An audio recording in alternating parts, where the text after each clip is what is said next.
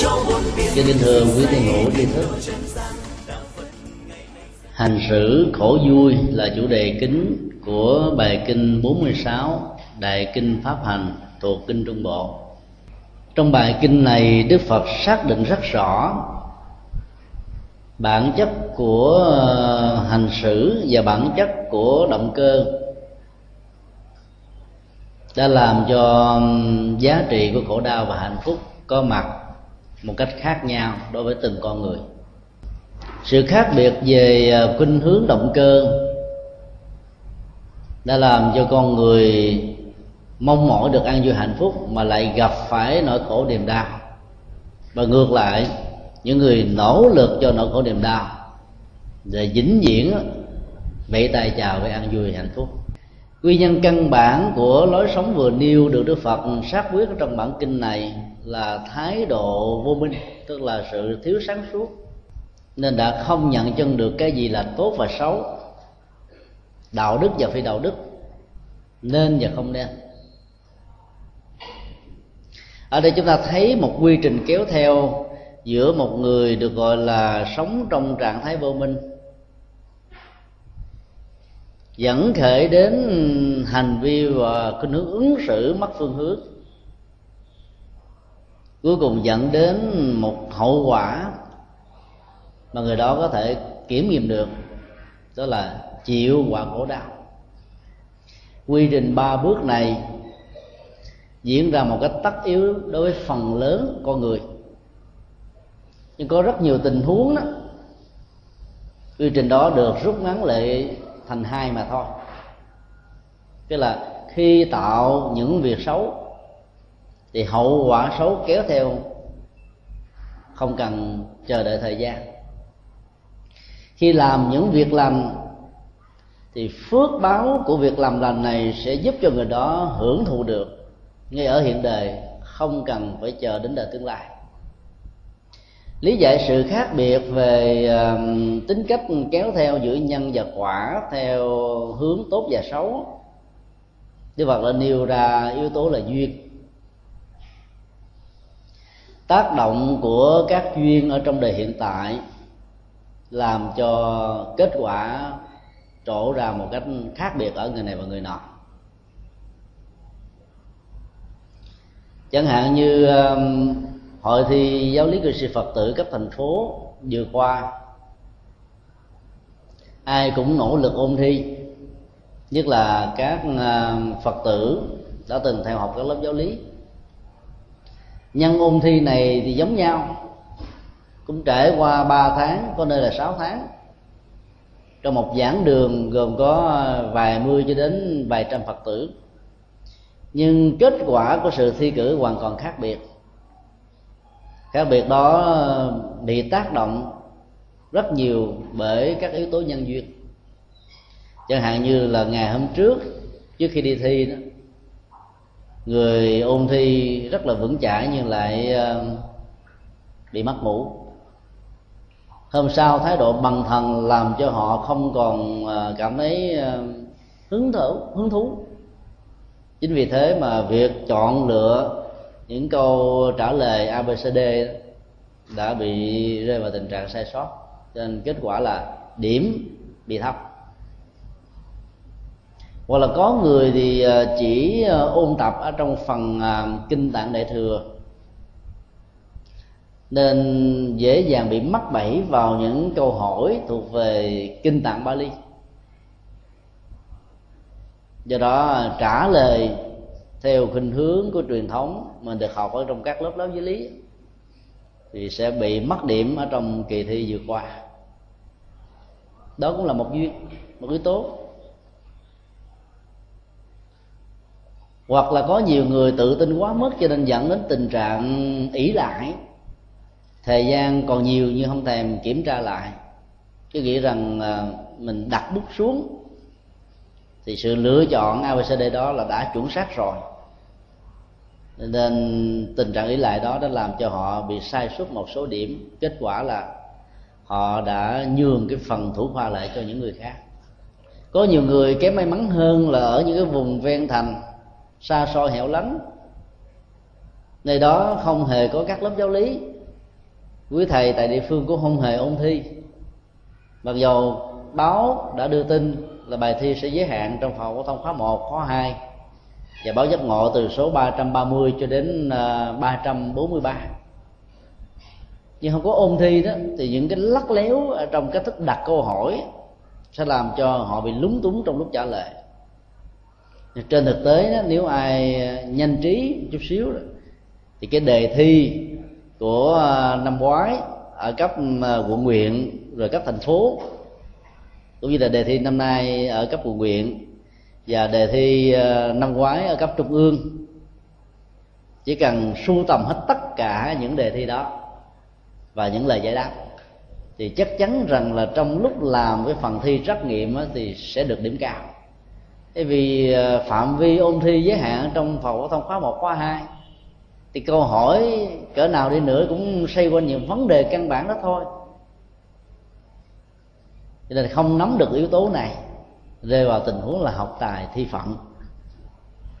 Cái quan niệm thi phận đó cũng là một cái duyên, tại vì mình ờ, không có chu đáo trong việc ôn thi thôi.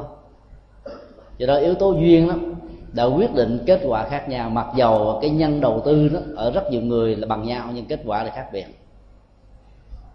Cũng tương tự như vậy, ở trong bản kinh này, đức phật xác quyết là có bốn lối hành xử, được xem như là bốn lối sống. Hiện tại khổ đau, tương lai khổ đau là một cách. Hiện tại vui, tương lai khổ là cách thứ hai.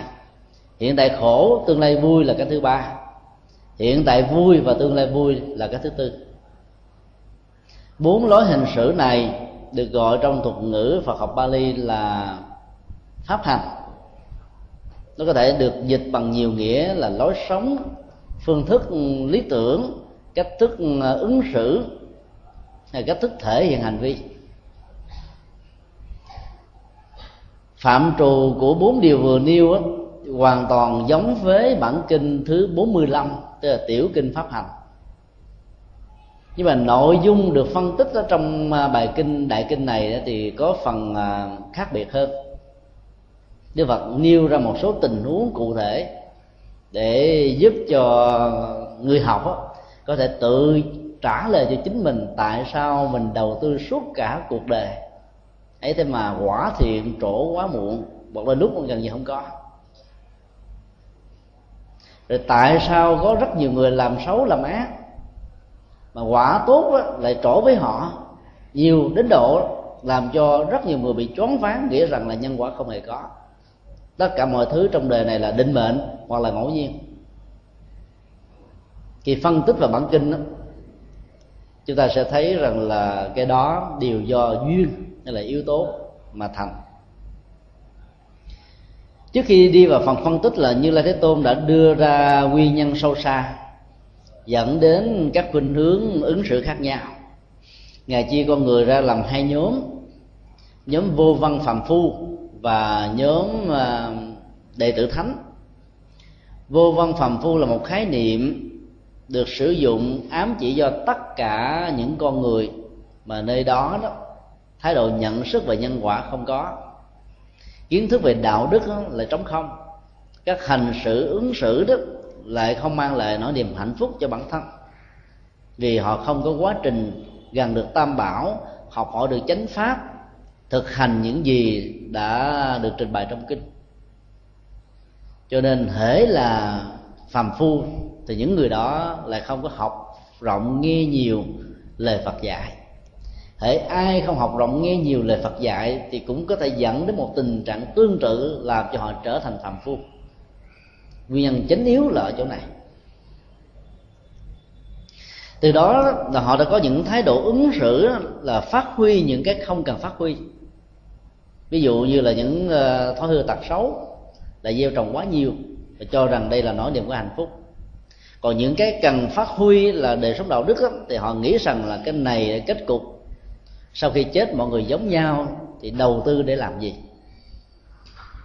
Sự kéo theo thứ hai sau quan niệm sai lầm được gọi là tà kiến đó làm cho rất nhiều người theo đuổi những cái vô giá trị và quay lưng lại với những cái có giá trị về an vui và hạnh phúc. Khi xác quyết được nguyên nhân của kẻ vui văn phàm phu, chịu nhiều nỗi khổ niềm đau thì đức phật dạy tiếp rằng là những vị ờ, thánh đệ tử đa văn về chánh pháp, có hành trì, có ứng dụng, sẽ lánh xa được những nguyên nhân dẫn đến nỗi khổ niềm đau. Dĩ nhiên là trên con đường à, tiến tới kết quả hạnh phúc, các vị có học chánh pháp, có hành trì phật pháp, sẽ hiểu rất rõ là yếu tố thời gian sẽ quyết định mọi thứ. Cho nên họ không nóng vội, không chán nản, không thất vọng, không bỏ cuộc giữa chừng. Vì biết rất rõ rằng là mức độ đầu tư với những yếu tố có sẵn và những hỗ trợ ngoại duyên sẽ làm cho quả của sự đầu tư này trổ theo một thời điểm nhất định nào đó. Chưa hẳn theo sự mong đợi của con người. Tình huống thứ nhất, khi đề cập đến là có nhiều lối ứng xử hay là lối sống làm cho người ứng xử được là bị cái khổ đau ở hiện tại và kéo theo cái khổ đau tương lai mệnh đề thì giống nhau, nhưng nội dung lý giải và phân tích của đức phật trong bài kinh này và bài kinh trước là có phần khác nhau để giúp chúng ta có dịp so sánh những tình huống khác.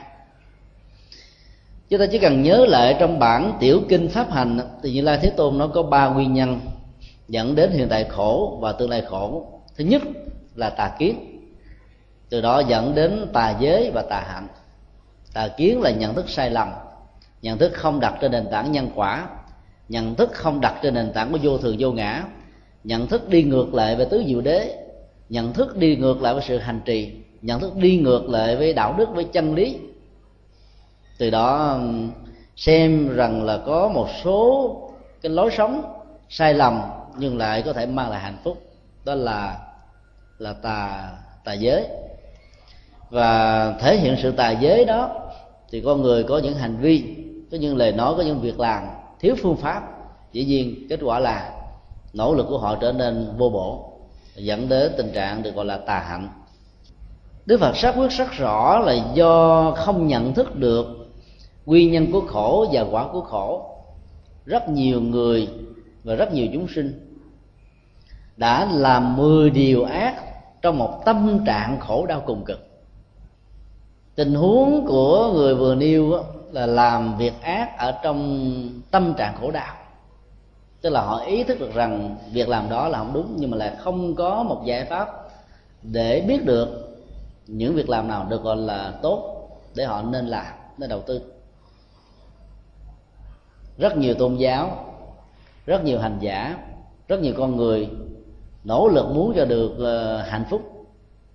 Ấy thế mà họ không may mắn gặp được một con đường tốt để đi cho nên họ đã làm những việc xấu và làm một cách miễn cưỡng, làm một cách ừ, với tâm trạng não nề. Về sau này đó, họ rơi vào cảnh huống mặc cảm tội lỗi.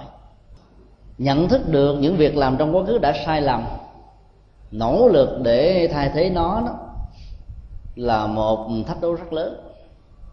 Có người chìm ở trong mặc cảm cho nên cố tình làm quên chính mình làm quên chính mình bằng sự hành hạ bản thân, hành hạ cảm xúc, hành hạ nhận thức, tách ly mình với xã hội, rồi quyền rủa bản thân mình và cuối cùng đó, thay vì sự hồi đầu là một cơ hội làm mới, thì sự hồi đầu trong tình huống của mặc cảm tội lỗi làm cho họ rơi vào bế tắc nhiều hơn, nguy hại hơn dĩ nhiên là khi làm những việc xấu ở trong hiện đời kẻ đó sẽ gặp phải khổ đau do luật pháp trừng trị, do người tốt xa lánh, do xã hội lên án và tương lai như một kết quả tất yếu. Họ sẽ tiếp tục chịu nhiều hậu quả xấu. Đức phật đã sánh ví tình huống này như là thuốc đắng lại bị độc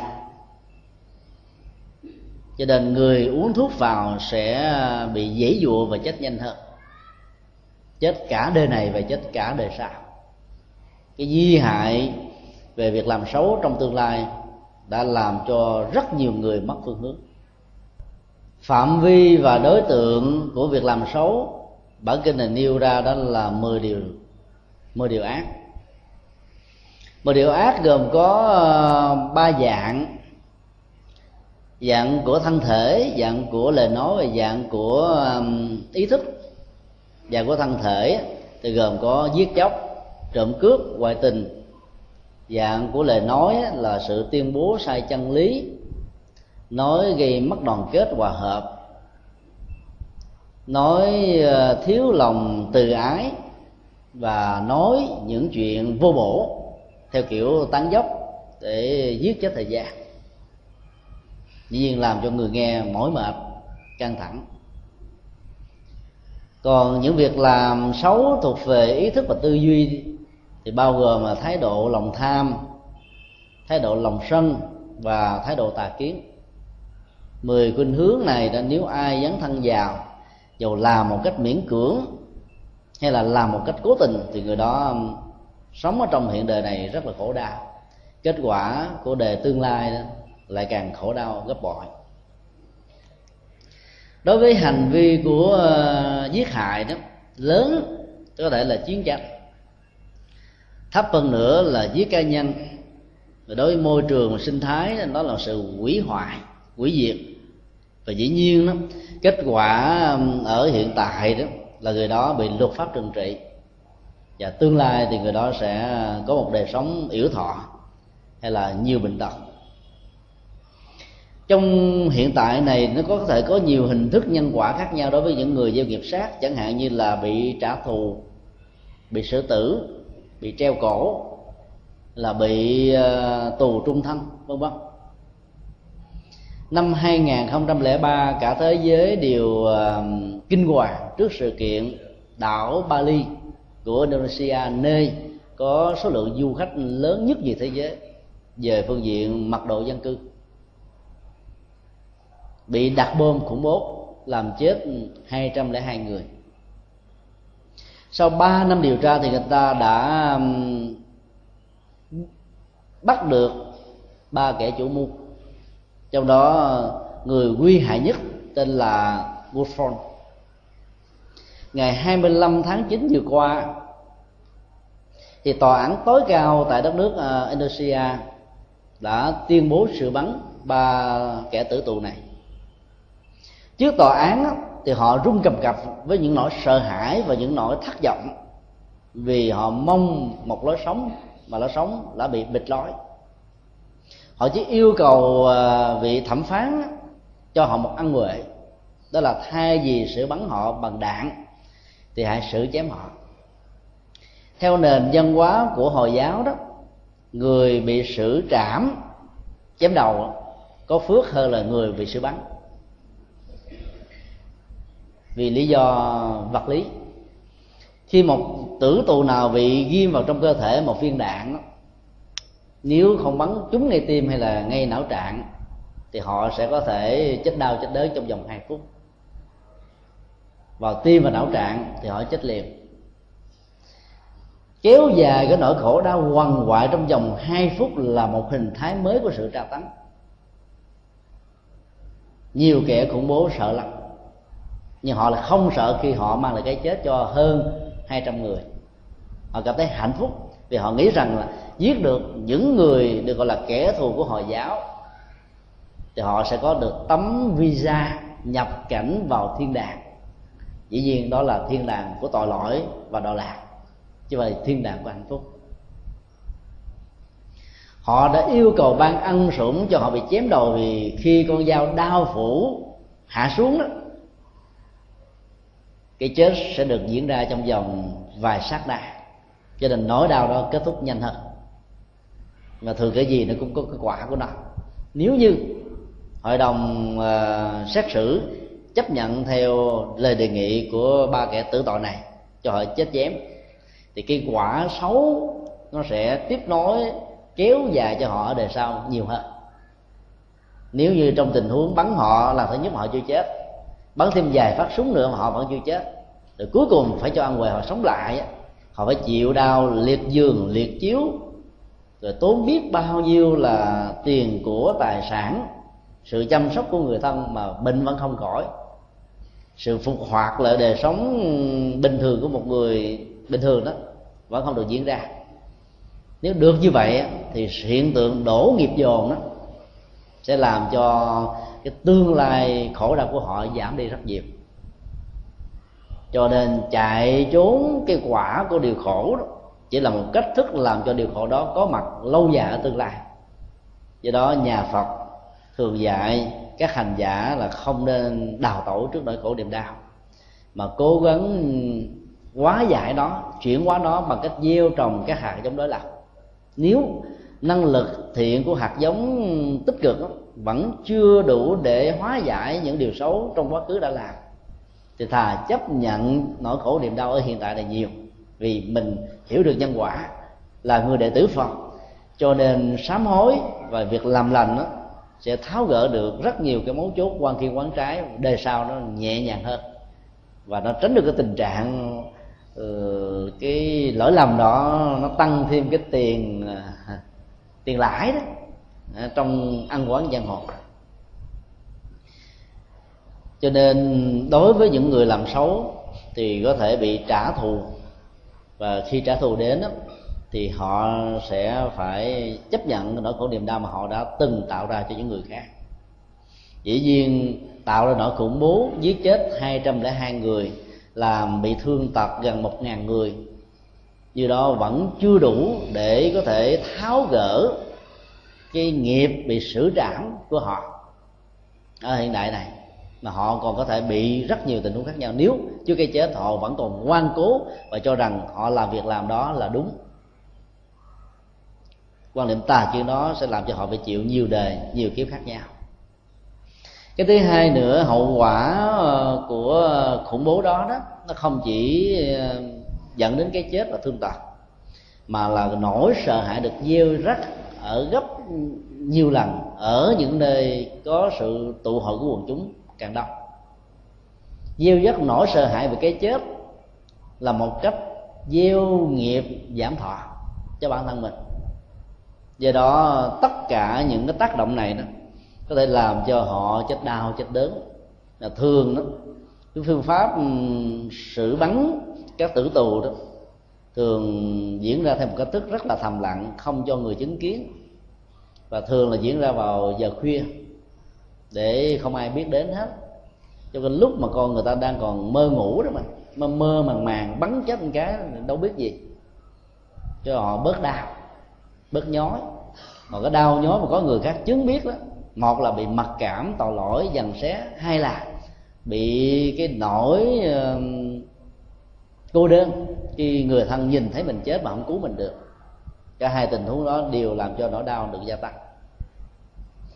Đối với tình huống ngoại tình thì à, dĩ nhiên là nó có thể liên hệ đến sự tan tác của gia đình như là một kết quả tất yếu cho bản thân và cho những người khác. Thì hậu quả đó luật pháp sẽ trừng trị tán gia bại sản uy tín giảm sút đạo đức bị suy vi và nhiều hiệu quả hậu hậu quả xấu khác có thể có. Còn đối với tình huống uh, trộm cắp đó, nó có thể bao gồm luôn cả sự tham nhũng hối lộ móc quạt hoặc là gài cho người khác vào trong một tình huống không còn có sự lựa chọn để nâng giá lên cao vân vân. Thì đều liên hệ đến tính cách của sự trộm cướp. Hậu quả xấu của nó ở hiện đời này có thể là bị phanh phui bị thanh trừng.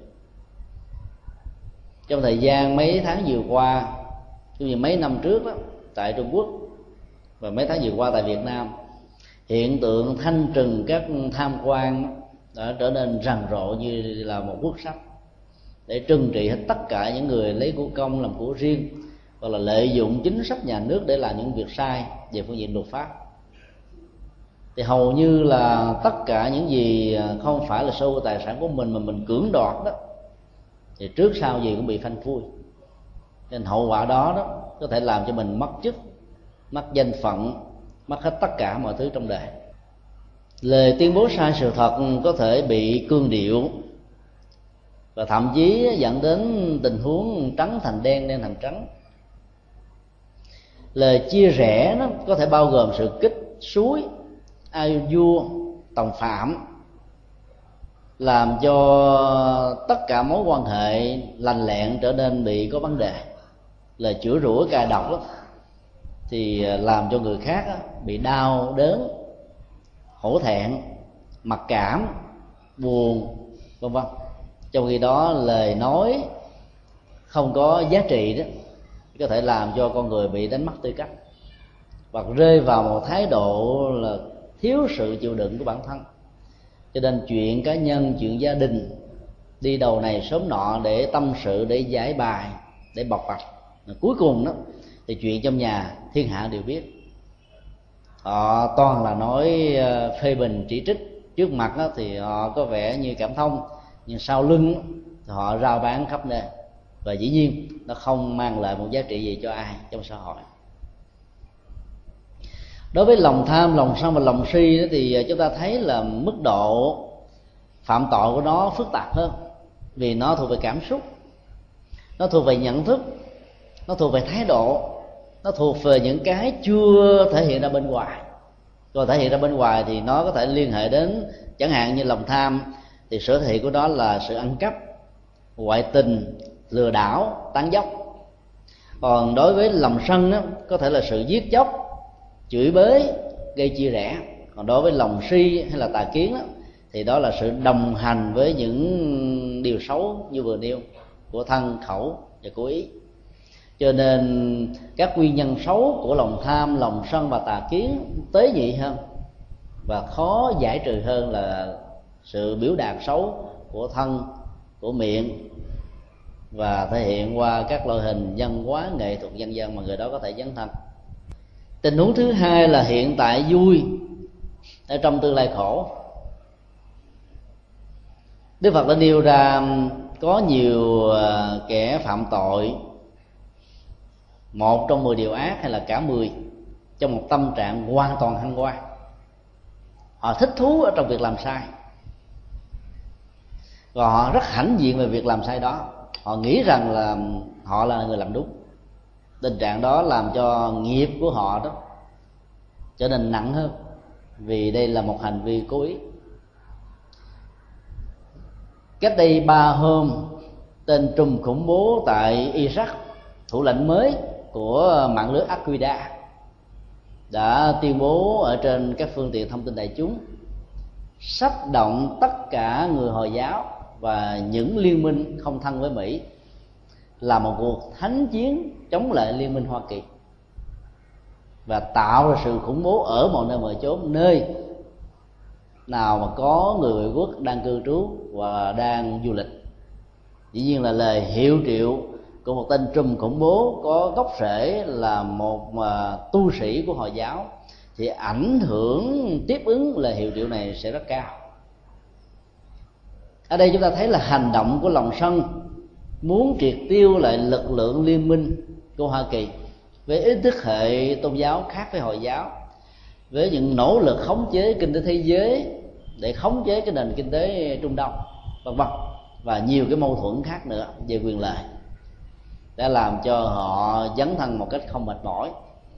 Biến thân mình trở thành một quả mìn, trở thành cái cái ngồi của chết chóc, của khủng bố ở mọi nơi và mọi chỗ chỉ trong vòng có vài năm trở lại đây thì hiện tượng khủng bố tạo ra nỗi sợ hãi đã được gieo rắc khắp mọi nơi và mọi chỗ bây giờ khi mâu thuẫn và giải quyết vấn đề mâu thuẫn không xong đó, thì người ta cứ hù dọa khủng bố chính vì thế mà trên máy bay đã có những luật lệ mới. Ai nói chơi về tình trạng khủng bố ở những nơi công cộng và trên máy bay sẽ bị phạt tù.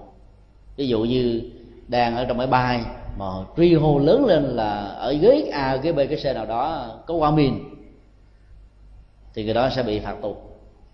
Tại vì cái đó là một nói hù dọa. Thì sự hù dọa này nó mặc dù là vô tình hay cố ý, cũng mang lại nỗi sợ hãi về cái chết và nó rơi vào cái khuynh hướng của lời quyền rủa chữ tục. Lời hù dọa nó thuộc về phạm trù đó. Làm cho ta sợ sợ đai sợ điếm, à chết liền khi nó không đau nhưng không biết mình chết lúc nào. Chết ở trong sự hồi hộp chết trong nỗi lo âu chết ở trong một thái độ mà không hề muốn chết làm cho cái chết nó diễn ra đau đớn hơn. Đức phật đã dạy trong bản kinh này những người gieo nghiệp ở hiện tại có vẻ như là vui, nhưng mà trong tương lai mang lại hậu quả khổ đó. Cũng giống như là uống những viên thuốc mà xung quanh của nó được ướp bằng đường và những loại kẹo. Và thuốc đó, cái ruột của nó là hoàn toàn là chất độc. Thưởng thức vào thì có cảm giác say mê, thích thú. Nhưng khi thuốc đã ngấm vào trong toàn thân đó thì sự đau đớn sẽ diễn ra hàng giờ hàng khắc cho nên có những cái vui trước mắt nhưng mà mang lại nỗi khổ niềm đau lâu dài. Thì người có uh, tri thức Phật pháp không nên và không bao giờ để mình rơi vào tình huống đó. Tình huống thứ hai này có thể trở thành một lời giải đáp cho những ai chưa tin nhân quả. Tức là vui hiện tại, thích thú làm ác nhưng họ sẽ có một kết cục của sự khổ đau. Nhân quả thường diễn ra theo cái thế như vậy. Nếu không có quả báo ở hiện đời, thì nó sẽ có quả báo ở cuối đời. Nếu không có quả báo xấu ở cuối đời, thì nó cũng có quả báo xấu ở đời tương lai. Mà phần lớn những người làm với một tâm trạng hăng quan thích thú, như là giết người không cấm tay và cảm thấy thích thú trong sự giết người thì cái nghiệp này sẽ gia tăng lớn lắm. Trong nền tâm lý học trị liệu của phương tây, thường sử dụng phương pháp thay thế để giúp cho cái người đang bị cơn sân hận phóng thích cái nỗi uẩn khước ở trong lòng của mình. Họ khuyến tấn người khác, người sân hận đó, hãy chuyển cái nỗi sân hận vào một cái vật liệu nào đó. Dĩ nhiên là không được quyền chuyển cái sân hận vào ngay đối tượng mà mình đang ghét ví dụ như người vợ đang giận và tức một người chồng thì họ khuyên đó là hãy đấm vào trong cái gói và tưởng tượng cái gói đó là chồng của mình. Và một người nào đó đang ghét kẻ thù thì họ có thể khuyên là dùng súng bắn vào ở trong một cái cây hay là một cái ờ, vật liệu nào đó. Và nghĩ rằng là mình đã giết chết người đó rồi để cho cái cơn giận đó, nó được nư được hạ giận tâm lý học trị liệu này chỉ có tác dụng nhất thời nó như là một phản ứng quảng binh. Không gây tác hại trực tiếp đối với đối tượng, mà sự tu hận đó được nhắm vào để tránh những sự phiền tối về luật pháp. Nhưng mặt khác đó, sự phóng thích hả giận này sẽ làm cho nổi giận gia tăng, ngày càng lớn, ngày càng mạnh. Ở chỗ đó là lòng sân đã được thỏa mãn. Dĩ nhiên thỏa mãn lầm đối tượng chỉ là một sự thỏa mãn tạm thời. Trên thực tế đó, kẻ mình giận vẫn còn sống nhan nhản sống ung dung, không hề có bị ảnh hưởng tiêu cực nào.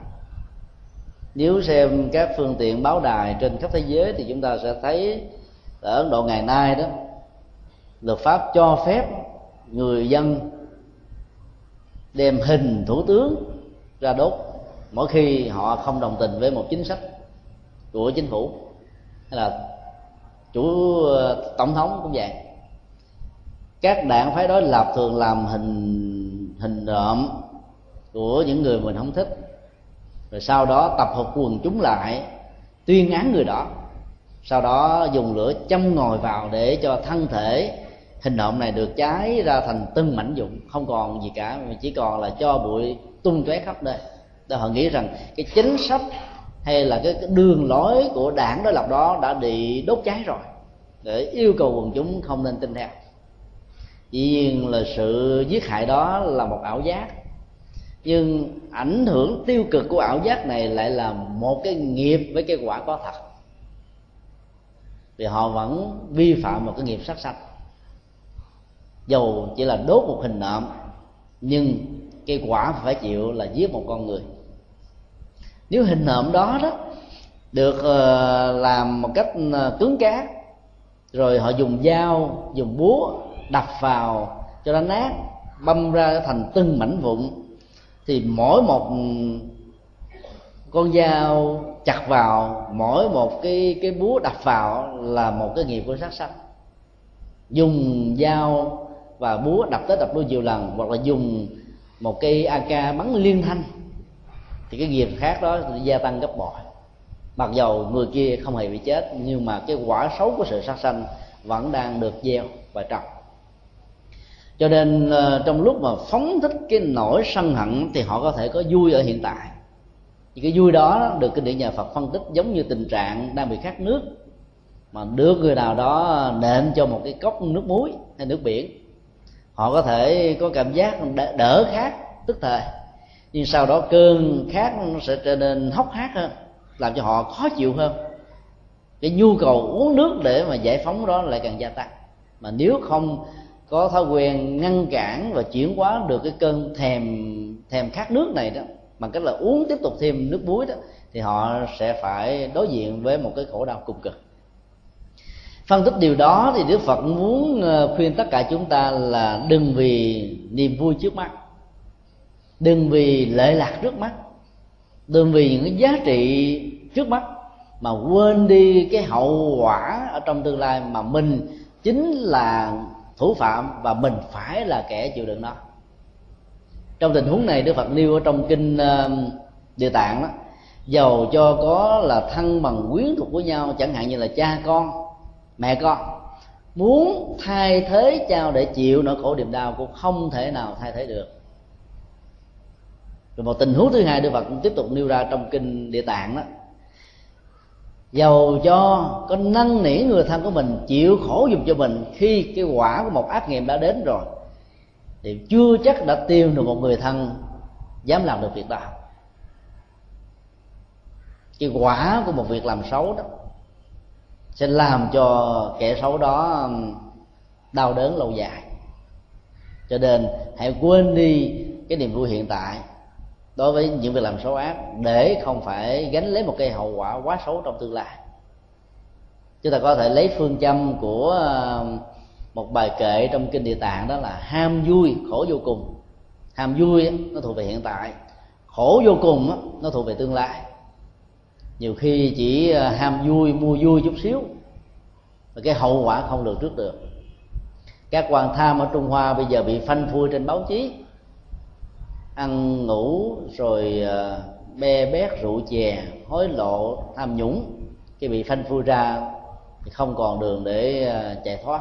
Và cuối cùng phải chịu lấy một hậu quả mà sự hối hận cũng đã quá muộn màng. Tình trạng đó nó có thể xảy ra với bất kỳ một người nào.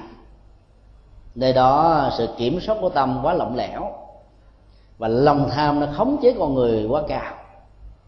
Và không thấy rõ được cái trách nhiệm nhân quả và đạo đức ở trong tương lai. Ai mất phương hướng trong sự nhận xét đó sẽ có thể bị rơi vào tình trạng là vui hiện tại nhưng mà khổ tương lai. Tình huống thứ ba là hiện tại khổ, tương lai vui. Đức Phật nêu ra là có rất nhiều hành giả và chúng sinh nói chung nỗ lực từ bỏ 10 điều xấu ác, nhưng trong một tâm trạng hoàn toàn khổ đau bỏ điều xấu mà bị khổ đau về tâm trạng chứ. Tại vì họ tiếc nuối. Cái quán tính của điều xấu đó, khi được gieo trồng rồi đó, nó lại có một hấp lực đẩy con người tới phía trước theo một quỹ đạo. Mà về sau này khi nhận thức rằng là họ sai đó, họ muốn thoát ra khỏi quỹ đạo xấu đó, họ sẽ bị những kẻ đồng phạm, thanh trừng và thủ tiêu. Để có thể tiếp tục giữ vững cái mạng lưới của điều xấu, điều ác đó thế giới của tu bà, thế giới của trộm cướp, thế giới của anh chị, thế giới của đại bàng xanh, đại bàng đen đều phần lớn mang tính chất như vậy.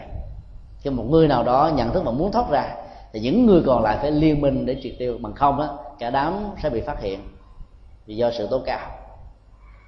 Cho nên liên minh với cái xấu nó lại có sức mạnh gấp nhiều lần với liên minh của cái thiện. Vì cái xấu thường ở trong bóng tối cái thiện thì ở thanh thiên bạch nhật thanh thiên bạch nhật thì ai cũng biết. Biết á, thì là người ta lại ít thích ừ, liên kết vì đến lúc á, ở hiện tại việc làm lành là không mang kết quả tốt mà nó lại bị người khác thanh trừng. Ví dụ như những người à, làm nghề à, đồ tể cái lương mà họ có được để nuôi mạng sống chẳng bao nhiêu. Và mạng sống của các loài động vật và gia súc do họ giết chết đó, quá nhiều do đó cái đồng lương đó, nó không đáng một phần tỷ của những gì mà họ đã làm xấu ác gây ra. Cho những tình huống đó là những tình huống mà con người sáng suốt cần phải có sự lựa chọn đó. chúng tôi có quen một gia đình phật tử ở louisiana làm nghề chài. Anh ta có một à, chiếc thuyền và nhờ chiếc thuyền đó cái nghề chài lưới đã làm cho anh ta có à, được rất nhiều ngôi nhà trong cơn bão uh, Katrina vừa qua tại Hoa Kỳ đó thì thiền và nhà của anh đã bị đánh nát. Trong chuyến về thăm quê hương vừa qua anh có ghé chùa giác ngộ và nhờ chúng tôi làm lễ cầu an. Chúng tôi mới nói không biết cái đó là họa hay là phúc. Chứ mình nói phúc ờ, cũng anh ta khó chấp nhận mà nói họa thì anh ta lại càng buông cho nên mình nói một cách để cho anh ta phải suy nghĩ đối với rất nhiều người, cái cơn bão Katrina phá đi ờ, các loại thuyền đánh cá làm cho họ không có cơ hội để chài lưới đánh cá. Công an việc làm bị thất thu, bị ảnh hưởng là một điều không tốt. Nhưng đối với chúng tôi đó, thì biết đâu đó là một cái cơ hội để họ thức tỉnh và bỏ luôn cái nghề đánh cá này. Một ngày ra khơi biết bao nhiêu mạng sống đã phải chết cái tiền làm giàu đó là làm giàu trên cái chết của rất nhiều mạng sống. Cái hậu quả nếu không chịu đề này thì cũng phải chịu đề sau thôi. Do đó là một người phật tử thì mình phải biết thức tỉnh. Nó như là một tiếng chuông cảnh tỉnh mà cũng rất may bởi vì anh này đó rất thích làm từ thiện. Mỗi khi chúng tôi ấn tống kinh điển, anh ta ủng hộ rất nhiều. Và ủng hộ lúc nào cũng để tên vô danh. Vì sợ người ta biết người ta kêu cúng dường nữa rồi mệt. cái lời phát tâm mà không dám mạnh dạng anh ta phát tâm làm với một nỗi niềm mà mong sao cho cái nghiệp sát sanh qua nghề chài lưới cá đó được giảm đi. Vì nhân quả đâu đó rõ ràng cúng dường tam bảo thì có phước báo. Còn làm nghề chài lưới chài cá đó thì nó thuộc về nghiệp sát sanh nó dẫn đến tuổi thọ và sức khỏe. Không như ý muốn. Còn việc cúng dường tam bảo với lòng thành kính đó, thì có được cái phước duyên nhưng mà hai phước duyên này nó không đủ sức để đảm bảo được ờ, cái ờ, tuổi thọ và bệnh tật mà anh ta có thể bị gặp phải trong tương lai còn nếu như mong cho chư Phật gia hộ, mà chư Phật đáp ứng lời sự gia hộ đó, thì có gì vô lý cho bạn? phải không ạ chẳng lẽ Đức Phật lại gia hộ cho người ta đi giết các loài gia súc, giết các loài cá, giết tất cả những loài yếu hơn mình để mang lại đồng tiền dán cơm bánh áo. Do đó, nhiều lúc họ cầu nguyện mà họ không biết mình đang cầu cái gì. Cái cầu rất là ích kỷ. Phật ơi gia hộ cho con đánh cá được nhiều, ra khơi là phải đầy ấp cá. Nội trong cái lời cầu nguyện không, nó đã sai bản chất của người phật tử rồi. Cho nên chúng tôi nói với ảnh là chưa biết là hoài hay phúc sau khi dẫn giải một thời gian, khoảng gần 2 tiếng thì chúng tôi mới kết luận rằng là đó biết đâu là cái phước cho anh đó. Nó là một cái điềm báo trước về cái quả hiện tiền xấu. Và nếu như mình không biết dừng lại đó, thì cái xấu trong tương lai nó còn có thể nặng hơn nữa. Từ bỏ những cái nghiệp sát sanh và những cái nghiệp xấu ờ, ở trong kinh niêu đó, là một cả một quá trình với rất nhiều sự thách đố. Nó vặt phả nó đấu tranh ghê gớm lắm. Chẳng hạn như những người bị nghiện rượu xùy kê ma túy trong những ngày tháng đầu tiên mà đi cai nghiện đó, cái nỗi đau về cảm xúc nó làm cho cơ thể bằng thần, giả dưỡi khó chịu, không yên. Và ai có bản lĩnh lắm đó và hiểu rõ được nhân quả mới có thể được vượt qua. Còn bằng không, sau đó bị tái nghiện thì mức độ vi phạm và lạm vào cái điều xấu này nó sẽ gia tăng gấp đôi. Gấp ba, gấp bốn, gấp năm lần cho nên là trong quá trình nỗ lực để từ bỏ cái hiện tại khổ để tìm kiếm một tương lai vui đó, thì chúng ta phải chấp nhận vượt qua các thử thách. Nghiền cà phê cũng vậy, nghiền thuốc lá cũng vậy, là nghiền thuốc ngủ cũng vậy. Có nhiều người nghiền thuốc ngủ. Cứ ờ, tâm sự và an ủi rằng là mỗi một khi có nửa viên thuốc ngủ là một phần tư viên thuốc ngủ đưa vào trong cơ thể chất liệu an thần bắt đầu trải khắp ừ, các neuron thần kinh và làm cho giấc ngủ được diễn ra. Cái họ, họ cứ tạo ra một thói quen. Rồi chính thói quen này trở thành cái gì đó hành hạ cảm xúc họ về lâu về dài. Khi sử dụng thói quen đó rồi đó nó sẽ tạo thành một quán tính. Thiếu nó đó thì cái mức độ mất ngủ mức độ của nỗi khổ niềm đau do ghiên cà phê sẽ gia tăng lớn và nhiều và dĩ nhiên là khi thực tập và thay thế cái giấc ngủ từ một cái viên thuốc ngủ trở thành một viên thuốc mà cái cái hương và vị của nó giống như là thuốc ngủ nhưng mà trong ruột của nó không có một cái gì hết là một bài thực tập rất lớn mà rất nhiều bác sĩ chữa về bệnh thuốc ngủ đã làm. Người bị bệnh mất ngủ cứ nghĩ rằng là nhờ viên thuốc nên ngủ ngon. Các bác sĩ mà có học về cái ngành à, tâm lý trị liệu giỏi đó chỉ biết bào chế ra những viên thuốc, cái ruột nó không có độc tố. Nhờ cái uy tín của mình, bệnh nhân nghĩ rằng là nhờ có viên thuốc này họ sẽ ngủ sai ngủ ngon. Cho nên là về họ ngủ ngon thật sự. Như vậy là ngủ được hay là không ngủ được, nó thuộc về ý thức, chứ nó không thuộc về thuốc. Thuốc chỉ là một điều kiện, một yếu tố thôi không quan trọng lắm. Có cũng được, không có cũng không sao. Bằng chứng là hàng triệu người trên hành tinh này, trong quá khứ hiện tại cũng như trong tương lai. Đâu hề dùng tới một viên thuốc ngủ nào mà họ vẫn ngủ được. Nếu nói rằng tôi bị bệnh suy nhược thần kinh thần kinh tôi yếu cho nên tôi cần phải có sự hỗ trợ an thần để mới ngủ được. Thì rất nhiều người bị suy nhược thần kinh khác cũng đâu hề có một viên thuốc nào tại sao họ vẫn ngủ. Vấn đề là nhận thức thôi. Khi nhận thức là tôi cần có viên thuốc ngủ thì tôi mới ngủ được. Thì chính cái nhận thức đó là một cái ổ khóa. Nó siết cái cái giấc ngủ lại và có nó đó, thì ổ khóa này được mở tung ra, không có nó thì giấc ngủ được bị bế tắc. Vấn đề chính yếu trong việc mà trị liệu bệnh mất ngủ là làm sao để phóng thích cái quan niệm sai lầm. Cần phải có thuốc ngủ mới ngủ được. Cần phải có cà phê đó thì mới tư duy được. Cần phải có những chất kích thích mạnh đó thì mới làm việc được. Phải đẩy và tẩy não tất cả những quan niệm sai lầm đó cái đó cũng gọi là tà kiến về sức khỏe. Thì cái tà à, tà giới đó à, nương vào cà phê để tư duy nương vào thuốc ngủ để ngủ mới có thể được chuyển hóa. Phải nỗ lực mạnh dữ lắm là mới có thể vượt qua được. Có nhiều người lại bị nghiện vào à, ăn ngon mặc đẹp như một nỗi niềm hạnh phúc.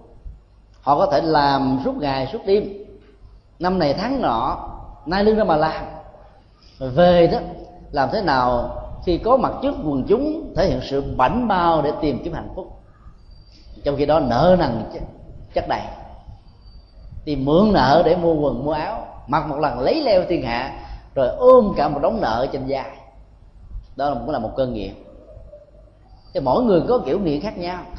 Người thì nghiện ăn ngon phải đi cho nào sang nhìn cái tô cái chén mà nó hơi sòn sỉnh chút xíu là thấy muốn mắc ói.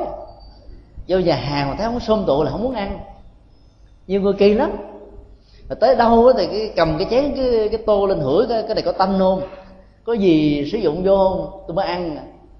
Thì làm sao cái thực phẩm có thể ngon được dịch vị có thể tiết ra được. Đó là một cái cơn nghiện. Đó là một thói quen xấu. Cho nên phải giải phóng nó muốn giải phóng nó phải chấp nhận là vượt qua rất nhiều sự đau khổ hiện tại. Tại vì đẩy một thói quen ra bên ngoài khó lắm. Nhưng nếu như không đẩy được ở lần nỗ lực thứ nhất, thì cố gắng đẩy ở lần nỗ lực thứ hai. Nhưng chúng ta phải hiểu, khi chúng ta cai một thói quen xấu mà không thành công, thì mức độ gia tăng của nó sẽ lớn hơn ở lần cai đầu. Đến các trung tâm cai nghiện, khi có dịp chia sẻ pháp thoại thì các ban giám đốc đó, thường cho chúng tôi biết một thông tin. Những người cai nghiện ma túy đó lần đầu thì khoảng 9 tháng. Lần thứ hai mà bị tái nghiện đó thì họ phải được cách ly 18 tháng. Tức là cái thời gian cai nghiện sẽ được gia tăng gấp đôi. Mà không đó cái mức độ dần xé cảm xúc này sẽ làm cho họ khó chịu lâu dài. Có nỗ lực là có thể vượt qua được. Chúng tôi có một người anh ruột đi xuất gia ở thường chiếu vào năm 1994 lúc đó chúng tôi đang um, du học tại Ấn Độ. Anh này uh, đã từng nỗ lực tự tử vài lần mà không xong. Có nhiều người muốn chết mà chết không được. Mọi người muốn sống là phải bị chết. Cái chớ triêu của cuộc đời là nằm ở chỗ đó bởi vì họ phải trả quả mà. Chết rồi ai trả quả? Cho nên họ phải sống để trả quả. Thay vì là họ phải trả quả chết ba lần bốn lượt ở đời sau để ở hiện đời tự tử một lần là một lần chết.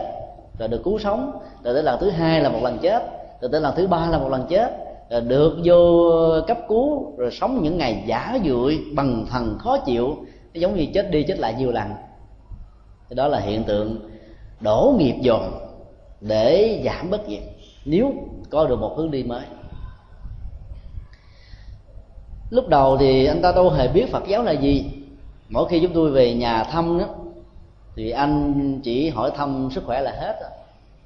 Sau đó um, mấy lần chết không xong trong tự tử, anh nhớ đến chúng tôi và gỡ lá thơ qua bên ấn độ với một lời yêu cầu, xin thầy hãy giới thiệu cho tôi một con đường của lối sống. Tôi muốn đi tu, nhưng với điều kiện giới thiệu tôi vào một ngôi chùa nào, nơi đó kinh tế tự túc là một phương phương chấp không nương tựa và không nhận lấy sự cúng dường của đàn na thí chủ chứ tôi nghĩ đến thường chiếu vì trong giai đoạn đó thường chiếu ờ, phải lao lao động tự túc. Ra ngoài thường chiếu với một môi trường rất nghiêm khắc mà những người bắt đầu tập tập sự tu đó phải bỏ thuốc lá, bỏ cà phê, bỏ rượu chè và sống với một sự cách ly và phụng sự tam bảo rất là chí thành chí kính trong khoảng hơn một năm để giám sát thì mới có thể chấp nhận cho xuất gia. Và cũng rất là may mắn anh đã vượt qua được cái cơn cơn nghiện uh, xì ke ma túy và rượu chè nhiều năm liền. Và bây giờ trở thành một tu sĩ thậm chí ờ, nước trà còn không biết uống. Thế là một cái ví dụ điển hình đó cho chúng ta thấy rằng là nếu mình có nỗ lực đó, mình vượt qua mặc dù trong sự vượt qua đó đó cái hiện tại này nó làm cho mình bị khổ đau giả dụi bằng thần khó chịu lắm nhưng mà mình sẽ thành công cái quán tính của nghiệp lực mới đó, nó sẽ có một năng lực là tẩy não những gốc rễ của cái xấu, được gieo trồng ở trong não trạng của con người. Nỗ lực càng nhiều đó thì sự tháo gỡ đó sẽ được gia tăng. Nếu như không thành công ở đời này thì đời sau sẽ trở nên ngon lành. Mình phải có một cái niềm tự tin như vậy. Và có nhiều người nỗ lực vài ba lần không xong, bắt đầu tái nghiện lại, tái phạm lại thì mức độ nguy hại nó sẽ làm cho họ mất hết phương hướng trong tương lai. Đức Phật nêu cái ví dụ của um, tình huống thứ ba này đó, giống như cái người uh, uống thuốc đắng đa tật, bệnh sẽ được chống khỏi ở hiện tại và trong tương lai. Mỗi lần uống thuốc bắc hay thuốc nam, nói chung là đông y. Cái hương vị của nó làm cho bệnh nhân khổ đau vô cùng, khó chịu lắm. Chúng tôi có quen một cụ phật tử uh, gần 80 tuổi nhà giàu sang phú quý lắm. Con cái thành công hiếu thảo. Đi thì có con đưa về có cháu rước. Ấy thế mà bà mỗi khi vào chùa bà cứ than thôi tôi khổ lắm thầy ơi trong đời này không ai khổ bằng tôi hết trơn á. Nói chứ bà con cháu có hiếu thảo có cho ăn cho tiền bạc gì không? Nói muốn cái gì là nó chiều theo cái đó. Nói gì sao bà khổ? Nói, nếu tôi không khổ thì ai còn khổ cho bà ngày nào tôi cũng phải uống đến ba bốn thang thuốc bắc hết trơn tình đắng miệng quá. Ta khổ cái gì đắng là khổ, cái gì cay là khổ, cái gì khó chịu là khổ. Quan niệm dân gian hết sức sai lầm. Cái đó nó không thuộc về khổ, nó thuộc về đau. Khổ thuộc về tinh thần, đau thuộc về vật lý. Cái khó chịu thuộc về vật lý. Cho cái đó chỉ nói là đau á. Chỉ như cái đau nó thuộc về điếng nó thuộc về bị đánh bị sưng bị bầm bị té. Nhưng mà cái phần à, uống thuốc đó, nó vẫn thuộc về nỗi đau chứ không thuộc về nỗi khổ. Nó khổ nó liên hệ là khổ tâm. Đau là đau thân thể hai cái nó khác nhau. Và nó phải được um, tách biệt rạch ròi để chúng ta đừng cương điệu cái nỗi đau của thân thể trở thành nỗi khổ của tinh thần thì quy lúc đó mức độ gia tăng của nó sẽ gấp bội. Tình huống thứ tư hiện tại vui tương lai vui. Ở đây đức phật nói là có rất nhiều người giống như quý phật tử có mặt tại đây. Hiểu được ờ, con đường của 10 điều lành sẽ mang lại hạnh phúc ăn vui cho mình ở hiện tại và tương lai. Cho nên làm với một tâm trạng hăng hoan, có hiểu biết, có nhận thức, có sáng suốt và muốn cho tất cả những người khác cùng có được an vui hạnh phúc như mình bằng cách là truyền bá lời Phật dạy khuyến dụ con cháu đi chùa, mời một bạn bè để nghe giảng pháp, thiết lập các đạo tràng thỉnh mời cho tăng đến giảng, hoặc là vận động các chương trình ấn tống, các bản kinh ứng dụng, hay là các quyển sách Phật học mang tính hành trì cao, hoặc là vận động các phương diện của từ thiện xã hội, để cho những người giàu có mà không có cơ hội phát tâm đó bớt đi cái tánh bỏng sẻn, keo kiệt hoặc là bớt đi cái sự lạnh cảm đối với nỗi khổ niềm đau của cuộc đời. Thì các hoạt động đó mặc dù là không trực tiếp bỏ tiền ra, nhưng họ đã gieo được những hạt giống, mở được cái tâm của từ bi, cái lòng nhân ái, cái chất liệu của tình thương, thì cái giá trị an vui hạnh phúc mà họ đạt được nó sẽ cao còn hơn cả chính những người dấn thân làm thực tế bởi vì làm thực tế chỉ có một bản thân mình. Còn vận động, tán đồng, ủng hộ, tùy hỷ với những việc làm tốt, những việc làm hay như việc làm công ích xã hội đó, sẽ mở ra một phong trào xã hội hóa làm lành. Xã hội hóa đạo đức, xã hội hóa tâm linh, thì mức độ ảnh hưởng và giá trị của nó sẽ gia tăng. Giống như tình trạng dùng một ngọn đèn, mồi vô số các ngọn đèn khác. Dĩ nhiên các ngọn đèn khác này khi được thắp sáng đó, nó sẽ làm cho tình trạng của tâm tối được ừ, mất đi. Và ảnh hưởng của đèn có thể còn giúp cho con người có thêm được giá trị của giải trí giá trị của học thuật giá trị của làm việc vân vân. Vô số sự kéo theo tốt sẽ làm cho người có tâm niệm môi đèn gieo những việc làm lành đó tạo ra giá trị an vui hạnh phúc lâu dài. Ở trong bản kinh này đức phật nói một người lánh ác không vẫn chưa đủ. Bởi vì lánh ác đó, mới thoát khỏi cái quả báo xấu ở hiện tại và trong tương lai. Những người không giết người, không cướp của, không ngoại tình, không nói láo, không nói chia rẽ, không nói hằng học, không nói những lời vô ích, không có lòng tham, không có lòng sân, không có lòng si, vẫn không hề có một phước báo nào cả. Họ chỉ có thể giải phóng nỗi khổ niềm đau của họ ở hiện tại và trong tương lai là hết còn muốn có phước báo thì phải trồng và gieo những hạt giống tốt. Cho nên lánh giữ không chỉ đạt được một phần ba của con đường hạnh phúc, phải làm lành có được một phần ba thứ hai. Làm lành với một thái độ và động cơ đứng đắn để tạo ra một lối sống, để tạo ra cung cách hành xử có giá trị, thì mới có thể hoàn thiện một phần ba còn lại. Cho nên con đường hạnh phúc theo Phật giáo phải gồm có ba phương diện bỏ ác làm lành và động cơ tốt. Làm lành với một động cơ xấu đó, thì việc làm lành đó um, không có uh, cái ý nghĩa xã hội và nó cũng không có giá trị đạo đức ở hiện đề cũng như là trong tương lai. Chẳng hạn như uh, khi chúng ta đề cập đến um, vấn đề um, cướp của giết người. Giết người không cướp của giết người đó, có thể là không bị luật pháp trừng trị, không bị xã hội lên án, không bị cuộc đời xa lánh nhưng họ không hề có phước báo gì cả, của việc tuổi thọ hay là của việc ừ, có nhiều tài sản. Cho nên đức phật mới khuyên là hãy tôn trọng sự sống bằng cách là bảo vệ môi trường, môi sinh, khuyến tấn người ta ăn chay và hướng dẫn người ta làm lành gieo lòng từ bi. Và thứ như kế tiếp nữa là phải biết chia sẻ số tài sản của mình cho người khác qua hạnh, bố thí và cúng dường hình ảnh cúng dường nó có thể được gia tăng và tỷ lệ thuận với sự phát tâm của tâm. Ở trong kinh phổ môn qua thế âm có một hình ảnh rất sâu sắc. Sau khi ờ, nghe đức phật tuyên giảng về hạnh nguyện lắng nghe, hạnh nguyện cứu khổ ban vui của bồ tát quan thế âm, thì trong pháp hội có một vị bồ tát tên là vô tận ý từ chỗ ngồi đứng dậy, cung kính chắp tay bài vai hữu, đảnh lễ ba lại rồi sau đó cởi cái sâu chuỗi ngọc ngà quý báu trên cổ của mình dâng cho bồ tát quan thế âm. Bồ tát quan thế âm đã từ chối không nhận. Thái độ à, của bồ tát vô tận ý đó là một nghĩa cử cao thượng, tán dương cái thiện, tán dương cái lành. Muốn cho cái lành nó được xã hội hóa, để cuộc đời bớt đi nó khổ niềm đau. Chỉ cần phân tích vào ý nghĩa của chữ vô tận ý chúng ta sẽ thấy rõ được cái mục đích và nội dung của sự cúng dường ở trong bản kinh này.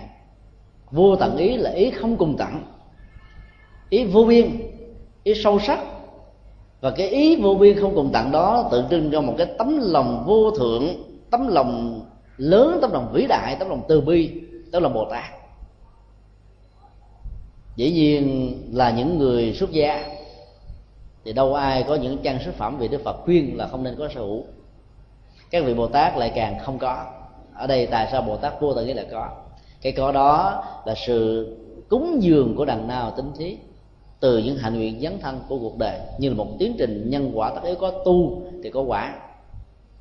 Nhưng các vị bồ tát dấn thân và nói chung là các hành giả có sự hành trì cao đó, chứ không lấy đó làm niềm vui, mà hãy lấy những thành quả đó để dâng tặng lại cho những con người xứng đáng hơn cao thượng hơn như vậy là sự cúng dường này sẽ được nhân à, thành gấp đôi. Người phật tử cúng dường cho bồ tát vô tận ý đã hưởng phước được một lần. Bồ tát vô tận ý đem cái phần đó cúng dường cho bồ tát quan thế âm thì hưởng được phần thứ hai. Bồ tát quan thế âm đã không nhận để không do cái bản ngã về niềm tự hào hãnh diện khi được đức phật thích ca khen ngợi và ca ngợi danh hiệu đó.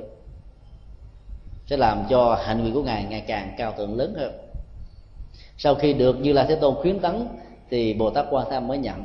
Nhưng khi nhận xong rồi thì bồ tát quan tham là chia làm hai phần, một phần dân cúng cho tháp đa bảo và một phần dân cúng cho đức phật thích ca mâu ni.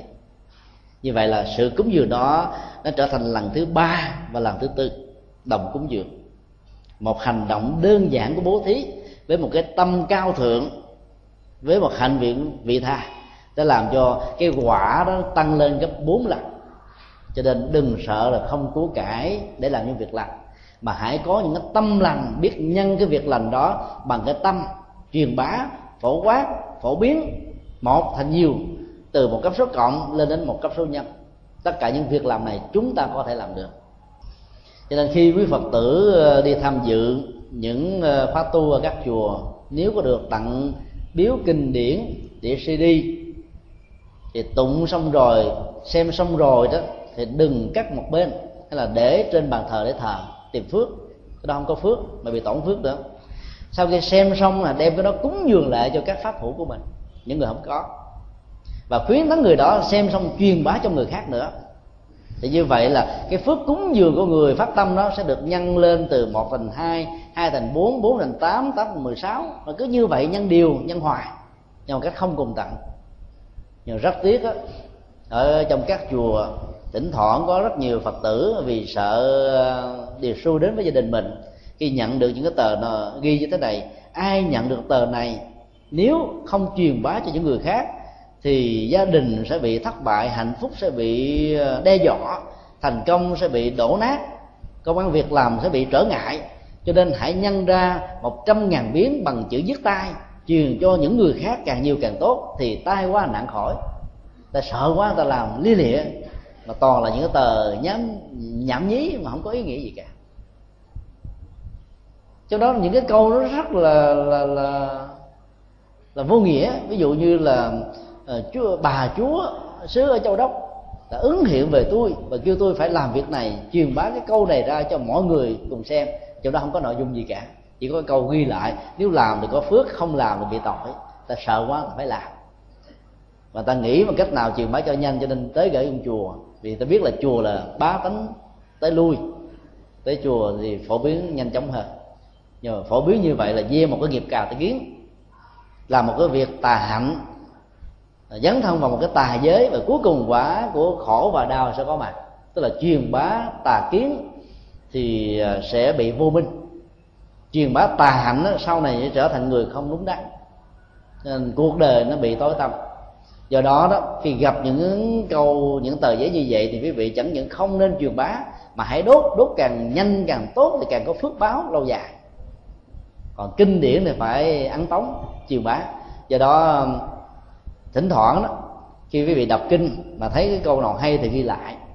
Một cái câu hay, đó, có thể ờ, đem ra photo, cắt ra thành từng cái mẫu nho nhỏ. Đi tới đâu có những chỗ nào đông, thì mình tặng như mỗi người mỗi câu hoặc là mình phát tâm á, ghi những cái câu phật ngôn ở trên những cái ghế dài, hay là những cái ờ, bảng treo ở trong các chùa. Cống, cúng một cái ghế bằng đá, chứ có một hai trăm ngàn để tên công ty này, xí nghiệp nọ, còn hơn là chủ nghĩa quảng cáo nữa. Đâu có lợi ích gì đâu. Hãy để một câu phật ngôn vào trong đó. Đừng để tên mình vào. Còn những cái cúng mà mang giá trị cao đó, thì để vào để cho những người khác bắt chước và phát tâm ở đây chúng ta không có ờ, sợ tình trạng bản ngã bị chương sinh. Miễn khi mình làm, mình nghĩ rằng tính cách xã hội hóa của từ thiện sẽ làm cho cuộc đời này thêm nhiều con người lợi ích. Thì nên để tên tuổi cho người khác bắt trước còn những cái không đáng gì cả đó, thì hãy để thế vào đó là một câu phật cô. Để ta sợ, ta lánh ác làm lạc. Thì như vậy là chúng ta đâu có tốn tiền nhiều mà vẫn có phước báo phước báo một cách rất là lâu dài. Phước báo một cách rất là tốt. Tình huống, nỗ lực ờ, tạo ra những việc vui hiện tại để có một tương lai vui đó nằm ở chỗ là tâm hân hoan trước khi làm, đang khi làm và sau khi làm. Có nhiều phật tử khi được khuyến tấn ờ, ở chùa đang ờ, chuẩn bị xây dựng, cho nên xin chị đóng góp cho một phần công đức. Tôi làm phước báo nhiều lắm rồi. Thôi bà đi chỗ khác đi. Ở đây tôi làm nhiều lắm rồi, tôi tôi không muốn cúng nữa. Có gì đâu mà sợ. Nếu mình không có tiền nhiều, mình ờ, ủng hộ năm ngàn đồng, bảy ngàn đồng, cũng được vậy. Mà nó có thêm một cái nghiệp tùy hỷ cho một cái phật sự chung được thành tựu. Đừng xua đuổi cái việc phước thiện đến với nhà mình. Nếu ai tới nhà mình vận động, xem xét giấy tờ hợp lệ, đứng đắn, thì nên hỗ trợ ít hay nhiều. Đừng nên từ chối.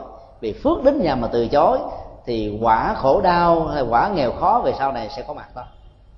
Thay vì mình phải đi đến tận nơi để làm, bây giờ người ta đem tới tận nơi để làm giúp cho mình, thì mình phải cảm ơn và mình phải à, tiếp ứng.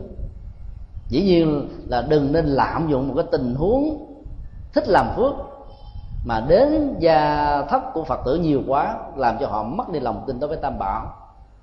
Đức Phật đưa ra trong kinh cũng giống như ông đến với hoa đó phải biết tế nhị, hút cái mặt thôi chứ đừng có làm cho cái hoa đó bị hư hương và sắc của nó. Thì người xuất gia hay là những người làm phật sự, như là những người phật tử, dấn thân, vận động giúp cho quý thầy đó, thì cũng nên biết rằng là cái gia đình đó, cái khả năng họ là sao. Biết họ phát tâm, cũng đừng để cho họ bị cạn kiệt trong sự phát tâm. Và Đức Phật nêu ra rất rõ là chỉ có nên phát tâm là 25% so với đồng lương mình có. Làm quá nhiều là không thiết thực. Bởi vì còn phải chừa 25 phần sau hậu hoạn bệnh tật về sau này. Khi mà mình đã về hưu, mình phải tự nuôi bản thân mình. Còn 25% dành cho hiếu thảo cha mẹ, còn 25% dành cho bản thân, tiêu dùng mà thôi. Cho nên làm sao khuyến tấn người ta làm ở trong cái mức mà Đức Phật đã khuyến tấn, vì cái đó là cái mức rất chuẩn, rất hay. Đừng làm quá mức mà sau này bị cạn kiệt rồi đó, lòng tin tam bảo sẽ bị mất luôn có nhiều người thì không có tiền, nhưng mà ai tới vận động là thích làm bố thí, cúng dường. Cái đó là cũng không nên. Ở trong ờ, đề thi giáo lý các thành phố vừa qua đó, có một câu hỏi khá hay. Một phật tử phát tâm cúng dường cho ngôi tam bảo, sau đó lâm vào tình trạng tốn thiếu, thì nên ứng xử như thế nào?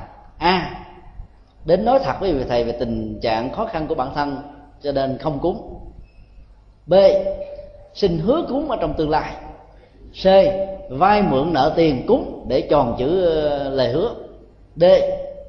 Tùy hứng. Rất nhiều người phật tử đã chọn giải đáp này giải đáp nọ. Nhưng mà câu trả lời đúng trong tình huống này đó là trình bày cho thầy hiểu hay là nơi nào mình muốn phát tâm á, hiểu để họ thông cảm. Bây giờ đâu còn tiền đâu cúng. Mà cúng là vay nợ thiếu tiền thì những người thân còn lại sẽ mất niềm tin đối với tam bảo. Trong khi đó, người thân cũng đang cần sự chăm sóc của chúng ta mà chúng ta lại không à, quan tâm gì cả, làm lơ. Khi có dịp đi thuyết pháp tại hoa kỳ đó, chúng tôi rất may mắn là được à, rất nhiều phật tử giúp đỡ bằng cách là họ chở đi chỗ này chỗ nọ sau có thời pháp. Thường thì chở đi là có một cặp vợ chồng. Trên xe đó thì cô vợ thì đối xử với chúng tôi rất là tốt. Thể hiện là mọi thứ chúng tôi muốn gì là họ sẵn sàng họ giúp đỡ. Thì người chồng mới nói một câu nhỏ như thế này, phải mà hàng ngày em đối xử với anh mà được một phần trăm đi đối xử với thầy thì tốt quá. Nên quý phật tử phát tâm phải nhớ nha. Nhớ quan tâm cái người thân còn lại của mình, dù vợ hay chồng hay con cái gì cũng vậy từ lúc mà chúng ta thần tượng tam bảo làm hết mọi thứ cho tam bảo mà chúng ta lại không thấy được cái nhu cầu cảm xúc của người đang ở bên cạnh chúng ta. Có thể tình huống đó cho chúng ta hiểu rằng là bà vợ này cũng là một trong những người sư tử hà đông. Chúng tôi hà tây. Tức là gặp chồng đó, thì nhằn la.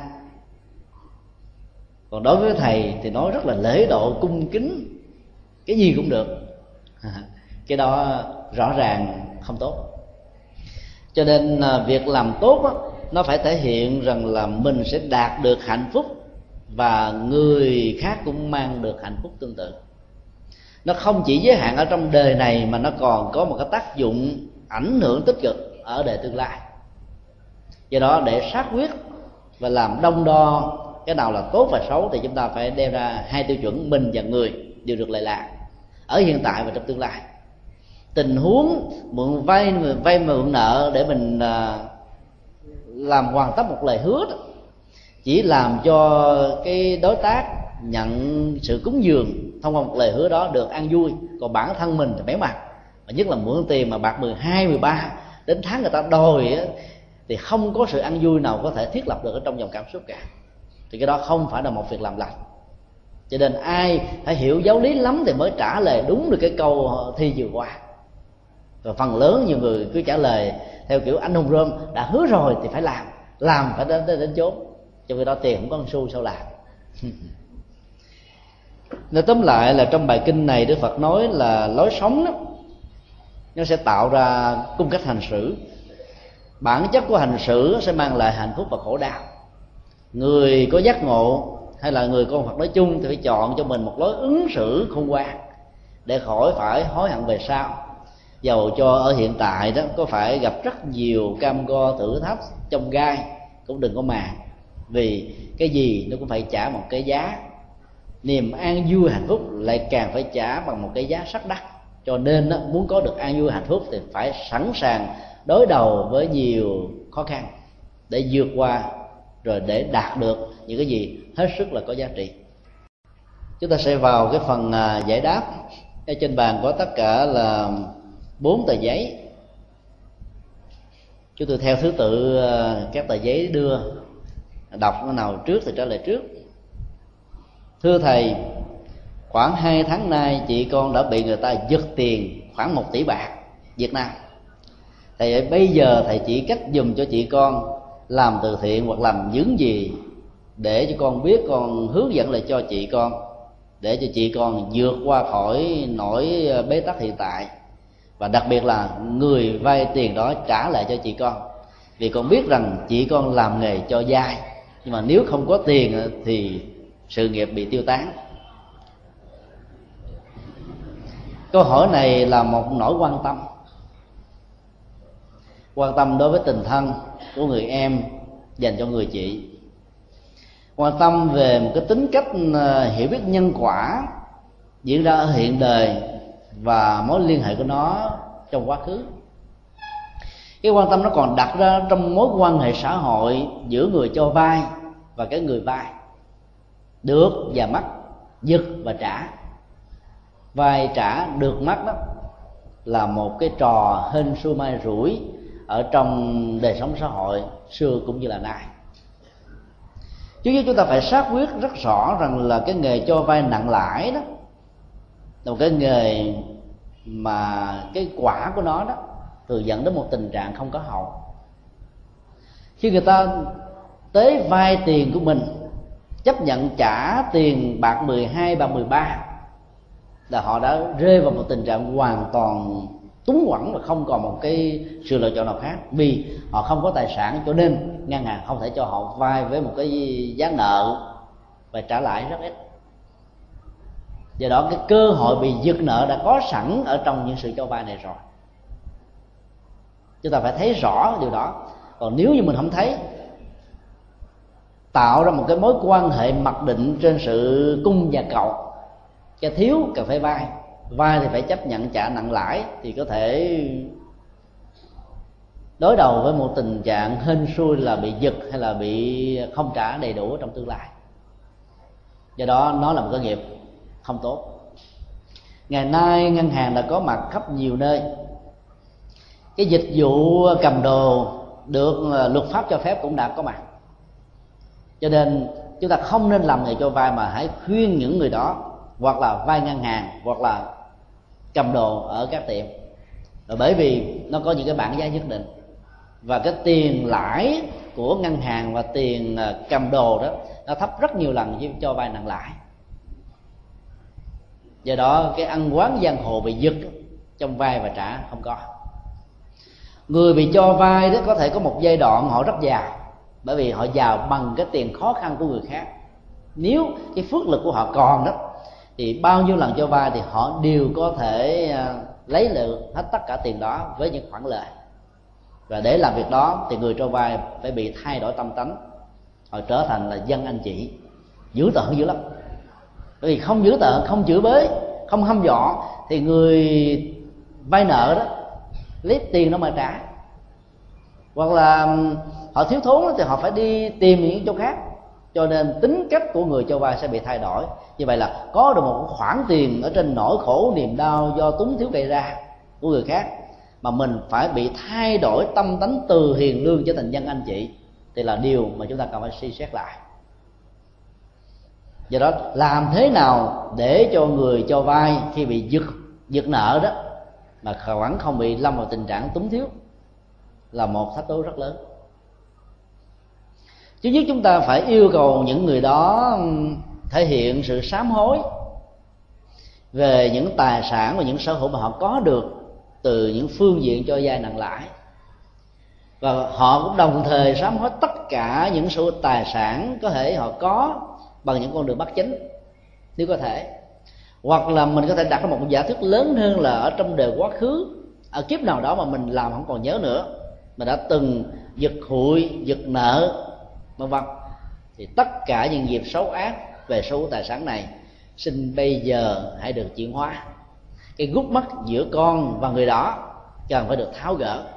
Mong chư Phật gia hộ à, để cho con có thể làm trọn vẹn được sự tháo gỡ cái nghiệp mất tài sản, hay là cái cái cái nghiệp, gọi là, giật tài sản của người khác. Phải thành tâm tha thiết dữ lắm thì cái nghiệp đó mới có thể được giảm đi một vài phần bên cạnh đó thì mình còn à, cần phải làm những cái công tác từ thiện, như là bố thí. Dĩ nhiên cái người đang bị giật nợ là thiếu tiền là làm sao mà dám bố thí? Chúng ta có thể bố thí trong tâm tưởng. Chúng ta tùy hiểu công đức với những người làm công tác bố thí. Thì những người đó cần phải đi nhiều chùa. Nghe chỗ nào nói là chùa này đang vận động xây tượng phật, đang làm một cái lầu chuông, đang ăn tống kinh điển, thì mình nên sung phong và phát tâm, đi vận động những người khác cùng làm mình không có tiền nhưng mà dẫn động người khác làm. Thì lúc đó cái phước về à, tài sản cái phước về um, sở hữu đó sẽ được gia tăng. Nó sẽ góp phần chuyển hóa những cái nghiệp bị giật do mình cho vay nặng lãi gây ra. Cái thứ ba nữa đó thì mình cũng cần phải thấy rất là rõ nếu cái sự giật đó không có cơ hội để trả lại thì cũng đừng nên buồn. Đừng nên buồn. Mình nghĩ rằng là đây là một cái cơ hội mình bố thí cúng dường thay vì mình nghĩ rằng người ta giật mình nên nỗi đau gia tăng. Cứ nghĩ rằng là họ họ giật mình thì mình phải trả đũa, phải thanh toán, phải ứng xử giang hồ. Thì nghiệp xấu sẽ tạo thêm nghiệp xấu nữa. Cho nên giả sử cứ bị giật, thì cứ nghĩ rằng là thôi, cái nghiệp vay và trả đến đây là kết thúc. Mình đang làm được một việc đáng làm là cho người ta trong một tình huống khó khăn. Thì quan niệm đó sẽ làm cho mình giải phóng được cái ức chế bị cho vai mà không được trả đó. Rồi sau khi giải quyết được cái nghiệp này rồi thì hãy tìm một cái nghiệp khác, một cái nghề khác tốt hơn để làm. Đừng có làm cho vai nữa. Thì hụi cũng vậy. Vì cái giật vì hụi ta bị giật dữ lắm. Có nhiều phật tử còn hỏi thêm một câu là chơi thị trường chứng khoán đó, có phải là cờ bạc hay không? Câu trả lời là có. Thị trường chứng khoán đó là sự chìm và nổi, lên và xuống của các giá trị tiền tệ thông qua các cổ cổ phiếu đầu tư. Trong một thời điểm nhất định nào đó, giá lên và xuống, có thể trong trong một giờ, trong một ngày, người ta có thể trở thành triệu phú trước đó, rồi sau đó có thể trở thành một kẻ ăn sinh và hơn nhau ở chỗ là kinh nghiệm để biết được các cổ phần nào cao, các cổ phần nào thấp, giá trị của các công ty và thương hiệu ở trong thị trường. Hên xui mà rủi đó lệ thuộc vào phước báo. Ừ, người có phước thì nhận định đánh giá đâu, trúng đó, người hết phước rồi đó. Đầu tư càng nhiều thì càng thua tiết càng nhiều thì càng lỗ. Gỡ gạt càng nhiều thì càng tán gia bại sản. Cho nên là phải ờ, giải trừ cái nghiệp bát thằng bạc. Bằng không á, thì có cầu nguyện phật, sám hối phật đi nữa mà vẫn tiếp tục làm nghề đó, thì trước sau gì cũng có thể bị rơi vào căng thần kinh và tệ hại hơn nữa là bị tai biến mạch máu não, bị buồn quá, đứt cân máu câu hỏi thứ hai. Xin hỏi thầy, mấy tháng gần đây, mỗi đêm con đều tụng kinh sám hối hồng danh. Mỗi đêm con đều lại 108 lại. Xin hỏi thầy, con tụng kinh và lại phật mỗi ngày như vậy sẽ được kết quả gì? Kết quả của ờ, tụng kinh và sám hối mỗi đêm như vậy đó, nhiều lắm. Trước nhất về phương diện y học, sức khỏe sẽ có. Cái lệ lạc đầu tiên đó, người đó sẽ bất bệnh. Thay vì phải đến ờ, những nơi có thể dục thẩm mỹ để tập luyện, vừa tốn tiền vừa mất thời gian, ở đây lên mà phật lại phật có phước, mà hiểu được lời phật dạy sâu sắc để sám hối nữa, thì có gì tốt cho bạn ai muốn mình có eo, có óc, có sức khỏe thì cứ lên lại phật. Giá trị thứ hai là trong các lời văn sám hối đó, nghĩa lý của nó về nhân quả rất sâu sắc, lời lẽ thì thống thiết chí thành cho nên đó, cái người đã từng có tạo lỗi hoặc là làm lỗi mà mình không biết đó, thì nhờ những lời lẽ thống thiết chí thành này tạo ra một chất xúc tác giúp cho mình đó, phát tâm hồi đầu hướng thiện. Và nêu ra một phương châm thà nghèo chứ không tạo tội. Thà nghèo chứ không gây nợ. Thà nghèo chứ không có ăn sung mặc sướng để phải hối hận về sau. Thà nghèo chứ không để luật pháp trừng trị. Giá trị của lời văn sám hối rất sâu sắc ai đọc rồi thì gần như là muốn buông giao đồ tể liền. Chỉ có những người nào đã bị chai sạn lương tâm đó thì đọc vào lời văn sám hối mới không bị rung động. Còn bình thường đó dù kẻ tội tội cỡ nào dân anh chị cỡ nào đọc vào dân sám hối đều có khuynh hướng hồi đầu hướng thiện cả. Năm ngoái khi có mặt tại trung tâm tân hiệp ở bình phước đó trước khi uh, chia sẻ những pháp thoại thì chúng tôi thường tặng bản kinh sám hối thì bản kinh đó thay cho một bài lời pháp mà lời phật dạy nó có giá trị tác dụng cao hơn là lời của một vị pháp sư. Người ta đọc vào lời kinh người ta thấy được nhân quả tốt xấu quả báo như thế thế nọ người ta, ta sợ mà không dám làm. Và tình trạng đó làm cho họ thay đổi được tâm tánh tình trạng đại bàng xanh đại bàng đen nó cũng được giảm thiểu đi. Cho nên khi quý vị mà đi vào các trại ờ, cải tạo các nhà tù đó thì quý vị nên ấn tống những bản kinh về nhân quả, những bản kinh về phước báo, những bản kinh về sám hối, lưu hoàng sám, từ bi thị sám, hồng danh sám hối, hay là sám hối sáu căn. Tất cả những cái đó nó có giá trị lớn, thay đổi một cuộc đời. Lễ thứ ba đó, nhờ tu tập và hành trì, mỗi đêm như vậy chúng ta có một thói quen. Thói quen đó tạo ra một cái quán tính về điều lành trong suốt thời gian chúng ta thọ trì đọc tụng thì tâm mình hướng về tam bảo với lòng tung kính chí thành, tha thiết, thì phước báo sẽ được gia tăng và trạng thái chánh niệm tỉnh giác sẽ được thiết lập. Do đó, sau một thời kinh, dầu thời gian rất ngắn, tất cả mọi trạng thái căng thẳng trong một ngày làm việc sẽ được tan biến liền. Quý vị không tin cứ làm thử, khi đang bị căng thần kinh, muốn vỡ đầu tan ốc ra thì cứ lên ngồi trước bàn phật tụng một thời kinh thôi là thấy nhẹ nhõm liền. Còn ai bị mất ngủ đó thì chúng tôi khuyên là cứ tập uh, uh, lại sám hối 108 lại lên trên giường hít thở thật sâu nhẹ nhàng buông hết tất cả mọi nỗi lo thì giấc ngủ sẽ được diễn ra mà không cần phải dùng thuốc an thần là thuốc gây mê. Còn ai mà bị chứng bệnh đau khớp thấp khớp nhức mỏi đó thì hãy sám hối mỗi ngày mỗi đêm chứng bệnh đó sẽ tan biến liền. Không cần tốn tiền bác sĩ mà vẫn có hiệu quả câu hỏi thứ ba. Môi trường tu tập có phải như con hiểu là mình bị người ta hại, mình cố chịu đựng không? Ví dụ như là quan âm thị kính. Thứ hai, mình bị người ta hại, mình sẽ nói lại cho họ biết làm như vậy là không tốt, sẽ bị nhân quả xấu. Thứ ba, mình bị người ta hại dù có nói cho họ biết, nhưng họ vẫn không nghe. Vậy thưa thầy, có thể giải thích rõ làm như thế nào? Trong câu hỏi này chúng ta thấy là có ba tình huống diễn ra đối với một người đang nỗ lực tu tập diễn hóa. Cái tình huống thứ nhất là bị người khác cản trở, hại. Và phản ứng của họ là chịu đựng, không nói. Vì khi phản ứng, nói và góp ý lại thì người ta có thể bị rằng là, bị hiểu rằng là ngăn ngã, chưa xả, cho nên rơi vào trạng thái chấp và bản ngã hiểu như vậy là hiểu sai kinh điển phật giáo. Chỉ khi nào trong tình huống lời nói và giải trình của chúng ta sẽ không thể nào mang lại một kết quả tốt đẹp nào cho người nghe, như là những người đang hãm hại mình, mà có thể làm cho vấn đề trở nên nghiêm trọng hơn, thì lúc đó chúng ta chọn cái tình huống im lặng là vàng. Nhưng làm thế nào để biết rằng là cái người đó không còn một cái năng lực của lương tâm để chấp nhận những lời nói đúng của chúng ta? Chúng ta có thể dựa vào kinh nghiệm ứng xử của người đó đối với những người khác. Nếu không có kinh nghiệm đó, thì có thể chúng ta thử tìm cơ hội để giải trình xem người đó có lắng nghe hay không. Nếu họ lắng nghe, thì cơ hội giải trình đó có thể được thiết lập. Thì tại sao chúng ta không nói? Có những cái gút chỉ cần tháo gỡ bằng cách là tâm sự, chia sẻ với một thái độ của cảm thông, hiểu biết và thứ tha là có thể tháo gỡ vấn đề. Nhưng có nhiều người là cố tình ôm nó một năm, thậm chí là 10 năm gặp nhau thì nói. Gần đây ở trong à, thế giới điện ảnh Hollywood có một câu chuyện nói về à, cái chứng bệnh tâm lý phức tạp của cả đôi vợ chồng tỷ phú Hoa Kỳ. Từ một câu chuyện có thật, họ đã dựng thành phim. Hai vợ chồng này thương yêu nhau đầm thắm lắm.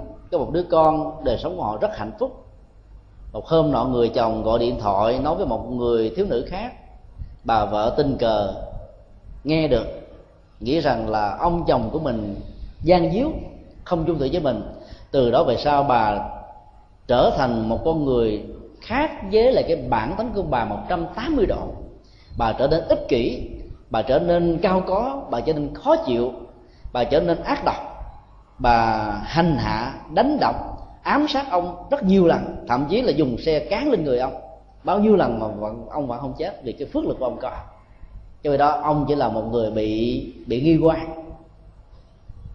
Thay vì cái nỗi khổ niềm đau nghĩ rằng là chồng mình phản bội đó có thể được chữa trị bằng cách là nói ra cho chồng mình biết ờ à, tôi có nghe điều đó nếu anh có anh hãy hội đồng. Lần này bà không nói mà bà ứng xử cay cú và gây sự đòi ông chồng phải cho bà căn nhà đó và hai người chia tay. Trong khi đó, ông chồng cố tình không muốn giao căn nhà vì ông chồng đang cần bà cần tình yêu của bà. Đối với ông, năm bảy căn nhà tặng cho bà một căn đâu khó khăn gì, nhưng ông không muốn mất cái tình yêu của bà. Nhưng mà ngược lại, vì bà nghĩ rằng là bà là cái người bị phản bội, cho nên bà cả, bà muốn trả thù. Nhiều nỗ lực giết chồng của bà không thành công, nhưng ấy thì bà ông vẫn không buồn đến lúc mà bà tính xô ông dùng bằng ờ, một cái xe ben rất là lớn đập vào đầu ông ông né được thì bà bị va vào trong cái thành hàng lan ở trên lầu ba. Rất là bên ngoài thì bà chụp được cái đèn đèn trần đó, toàn ten qua lại trong nhà. Cho ông vì tình yêu dành cho bà cho nên ông nhào ra để cả hai cùng tìm sự sống hoặc là cùng chết.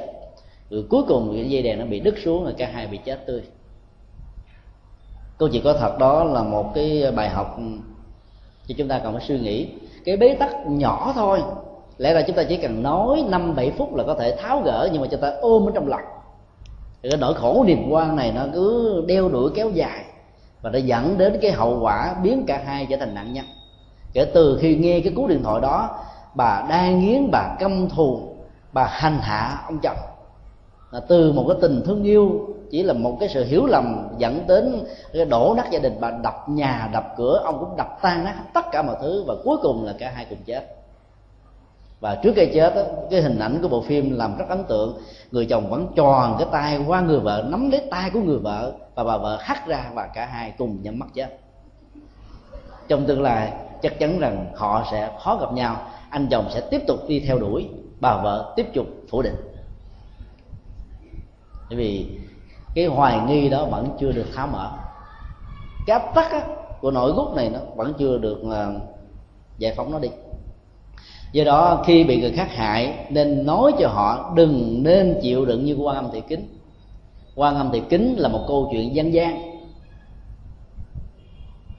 Chúng ta thấy là yếu tố của quan thị kính nằm ở chỗ là muốn tu.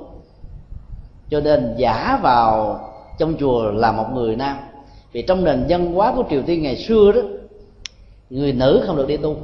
Chỉ có người nam mới có được cái quyền ưu thế đó. Giờ người nữ này muốn tu quá, mà luật pháp cũng như là quan niệm dân gian không cho phép cho nên phải giả dạng làm người đối lập giới tính của mình. Do trong đó là bị nghi quan, làm cho một người khác có chữa là thị màu dĩ nhiên người nữ mà là sao làm cho người nữ có chữa được? Nhưng mà bà vẫn cố cắn răng chịu đựng. Vì nếu nói rằng tôi là một người nữ thì cái cơ hội tiếp tục được tu ở trong một ngôi chùa sẽ không còn nữa. Từ đó phải cắn răng chịu đựng. Và cuối cùng đó, cái câu chuyện đã có một cái kết thúc tốt à, là bà được quan niệm như là bồ tát quan thế âm. Vì trên thực tế cách thức mà ứng xử chịu đựng như vậy không phải là bồ tát quan thế âm. Ở trong kinh phổ môn nói hạnh nguyện bồ tát quan thế âm là hạnh lắng nghe chứ không phải là hạnh chịu đựng. Lắng nghe với sự hiểu biết lắng nghe với sự cảm thông, lắng nghe với sự ờ, từ bi để tháo gỡ nỗi khổ, niềm đau ở người khác lên. Ai làm được công việc nhổ đi nỗi khổ và ban được niềm vui thì cái đó là người đang hạnh, đang thực hành hạnh bồ tát quan thế âm. Cho nên người ta đã cương điệu hóa cái tính cách chịu đựng của một người phụ nữ ham tu ham học trở thành bồ tát là không đúng. Các hình thức như vậy sẽ làm cho người ta hiểu sai đạo phật rất nhiều quan niệm của dân gian có thể chỉ bước đến ngưỡng cửa của nhà phật chứ chưa đi vào trong nhà để thấy được bản chất của đạo phật là gì. Nhưng mà người ta vẫn cứ ca tụng câu chuyện này. Rồi dần dà người ta đồng hóa nó như là câu chuyện đã xảy ra ở việt nam. Mỗi khi mà có một cái nỗi quan gì ta nói là quan thị kính. Quan dữ quá ta nói là quan thị màu. Thì kính chưa đủ và thị màu. Thực ra cái nỗi quan đó chỉ cần giải trình chút xíu thôi người ta thấy được rằng ở ờ, đây là một người nữ có tấm lòng tu tập mà phải thay hình đổi dạng như thế đó cho nên ta động lòng người ta bỏ luôn cái phong tục phân biệt đối xử nữa thì sao?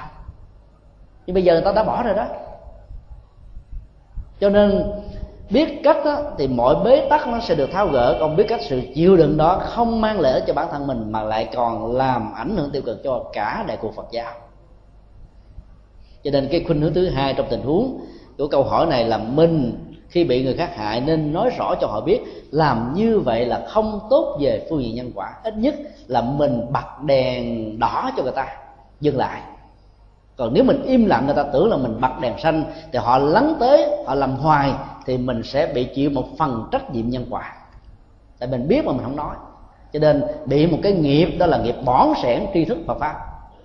Cái nghiệp thứ hai đó là làm cho ta dấn thân con đường tội lỗi nhiều hơn ví dụ mình biết là người nào đó đó có cái thói quen là giật tiền, vậy mà mình cứ cố tình đi cho mượn để gieo cái nghiệp giật tiền của người đó, mượn rồi là quịch luôn. Như vậy là mình đã gieo một cái nghiệp xấu cho người kia. Trách nhiệm nhân quả vừa mất tiền mà vừa bị cái nghiệp xấu nữa. Câu hỏi kế tiếp, con lái xe thầy có dạy rằng là trong lúc lái xe cần phải lái ở trong chánh niệm. Xin thầy giảng rõ thêm trong chánh niệm của trường hợp này là gì. Những người mới bắt đầu tập lái xe đó, ý thức vào sự không té ngã làm cho họ té ngã nhiều hơn. Mới tập lái xe đạp đó, thăng bằng là một thách đố. Càng nỗ lực duy trì sự thăng bằng thì cái bị té, bị trượt đó sẽ diễn ra chánh niệm tỉnh thức là một cách thức để cho tâm mình quay trở về với những gì đang được diễn ra ở mấu chốt hiện tại. Mấu chốt hiện tại của lái xe là gì? Mình đang lái, mình là tài xế. Chiếc xe đang lao trên con đường. Nếu ở hải ngoại đó, thì mình phải xác định rõ cái con đường mình đang chạy là trên lên một lên hai lên ba. Lên 130 cây số một giờ hay là lên 90 cây số một giờ hay là lên 60 cây số một giờ? Phía trước xe của mình đó là có người chạy ẩu hay không sau xe của mình là có người vượt lên hay không? Phải nhìn trước nhìn sau với sự hỗ trợ của đèn trước đèn sau, đèn hông. Những người lái xe như vậy được gọi là người lái xe có chánh niệm. Cái thứ hai, lái xe có chánh niệm là trong lúc lái là không nói chuyện. Im lặng đó, quan sát và để tâm theo dõi trong sự quan sát. Nếu biết là thấy mình chạy xe với tốc độ 130 cây số một giờ, nhìn bên bảng mà thấy để rằng là khu vực này có camera ẩn thì nên giảm tốc độ. Khu vực này có máy chụp hình thì hãy nên giảm tốc độ. Và thậm chí không có ghi câu nào như vậy thì cũng nên giảm tốc độ theo sự cho phép của luật pháp. Tối đa là 110 cây số một giờ. Cái giữ chánh niệm như vậy thì giữ cái thái độ đó thì được gọi là lái xe có chánh niệm. Có nhiều người hành trì theo ờ, pháp môn tịnh độ lấy danh hiệu của đức phật a di đà làm nền tảng. Thì trong lúc lái xe niệm nam mô di đà phật, nam mô di đà phật, cái đó có phải là chánh niệm hay không? Cái đó vẫn được gọi là có chánh niệm. Người ta mới hỏi ở trong kinh thường nói rằng là ý thức của con người chỉ có thể bám víu vào trong một đối tượng trong một thời điểm thời gian nào đó mà thôi, chứ không thể có hai. Vì vậy là khi tâm đặt vào trong đối tượng, danh hiệu của đức phật a di đà thì tâm đâu còn đặt vào trong con đường đâu còn đặt ở trên cái vô lăng của bánh xe của, của chiếc xe cũng đâu còn biết được cái tốc độ nhanh hay là chậm đúng luật hay là trái luật. Như vậy niệm phật trong lúc chạy xe có phải là đánh mất chánh niệm hay không? Quý vị nào thử trả lời thử. Có ai trả lời xung phong? Mời mời anh.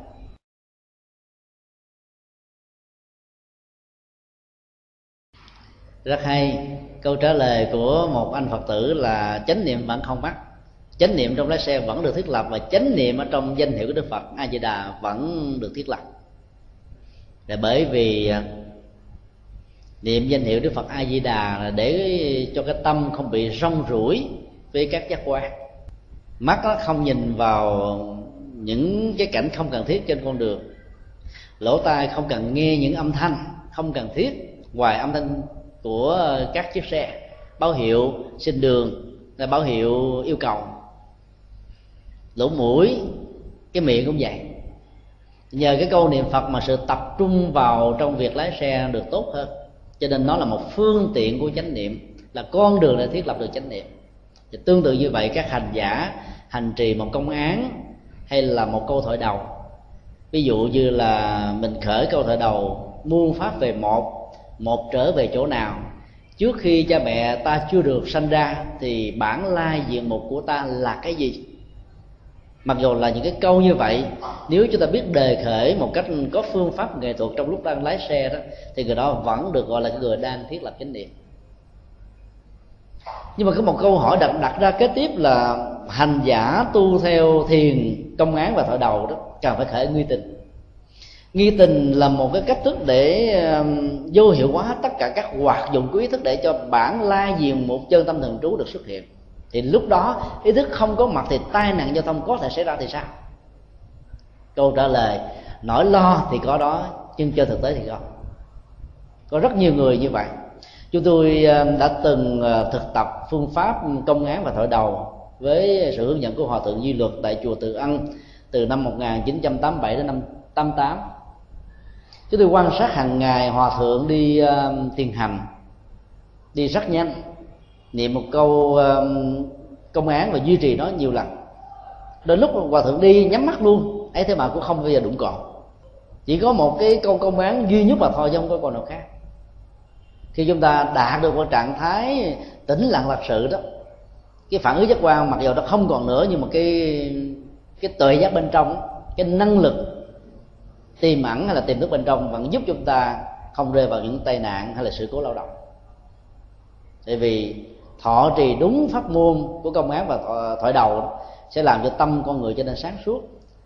Câu thoại đầu là một phương tiện cũng giống như là danh hiệu của đức phật, làm cho tâm chúng ta bớt buông luôn nếu câu thoại đầu đạt được trạng thái nhất tâm bất loạn, thì giá trị của nó cũng giống như là niệm danh hiệu của đức phật a di đà hay là phật thích ca thì lúc đó, sự chú tâm trong lại lái xe là trong sự điều khiển, trong hoạt động nó sẽ được diễn ra hàng ngày, hàng giờ, hàng giây, hàng phút.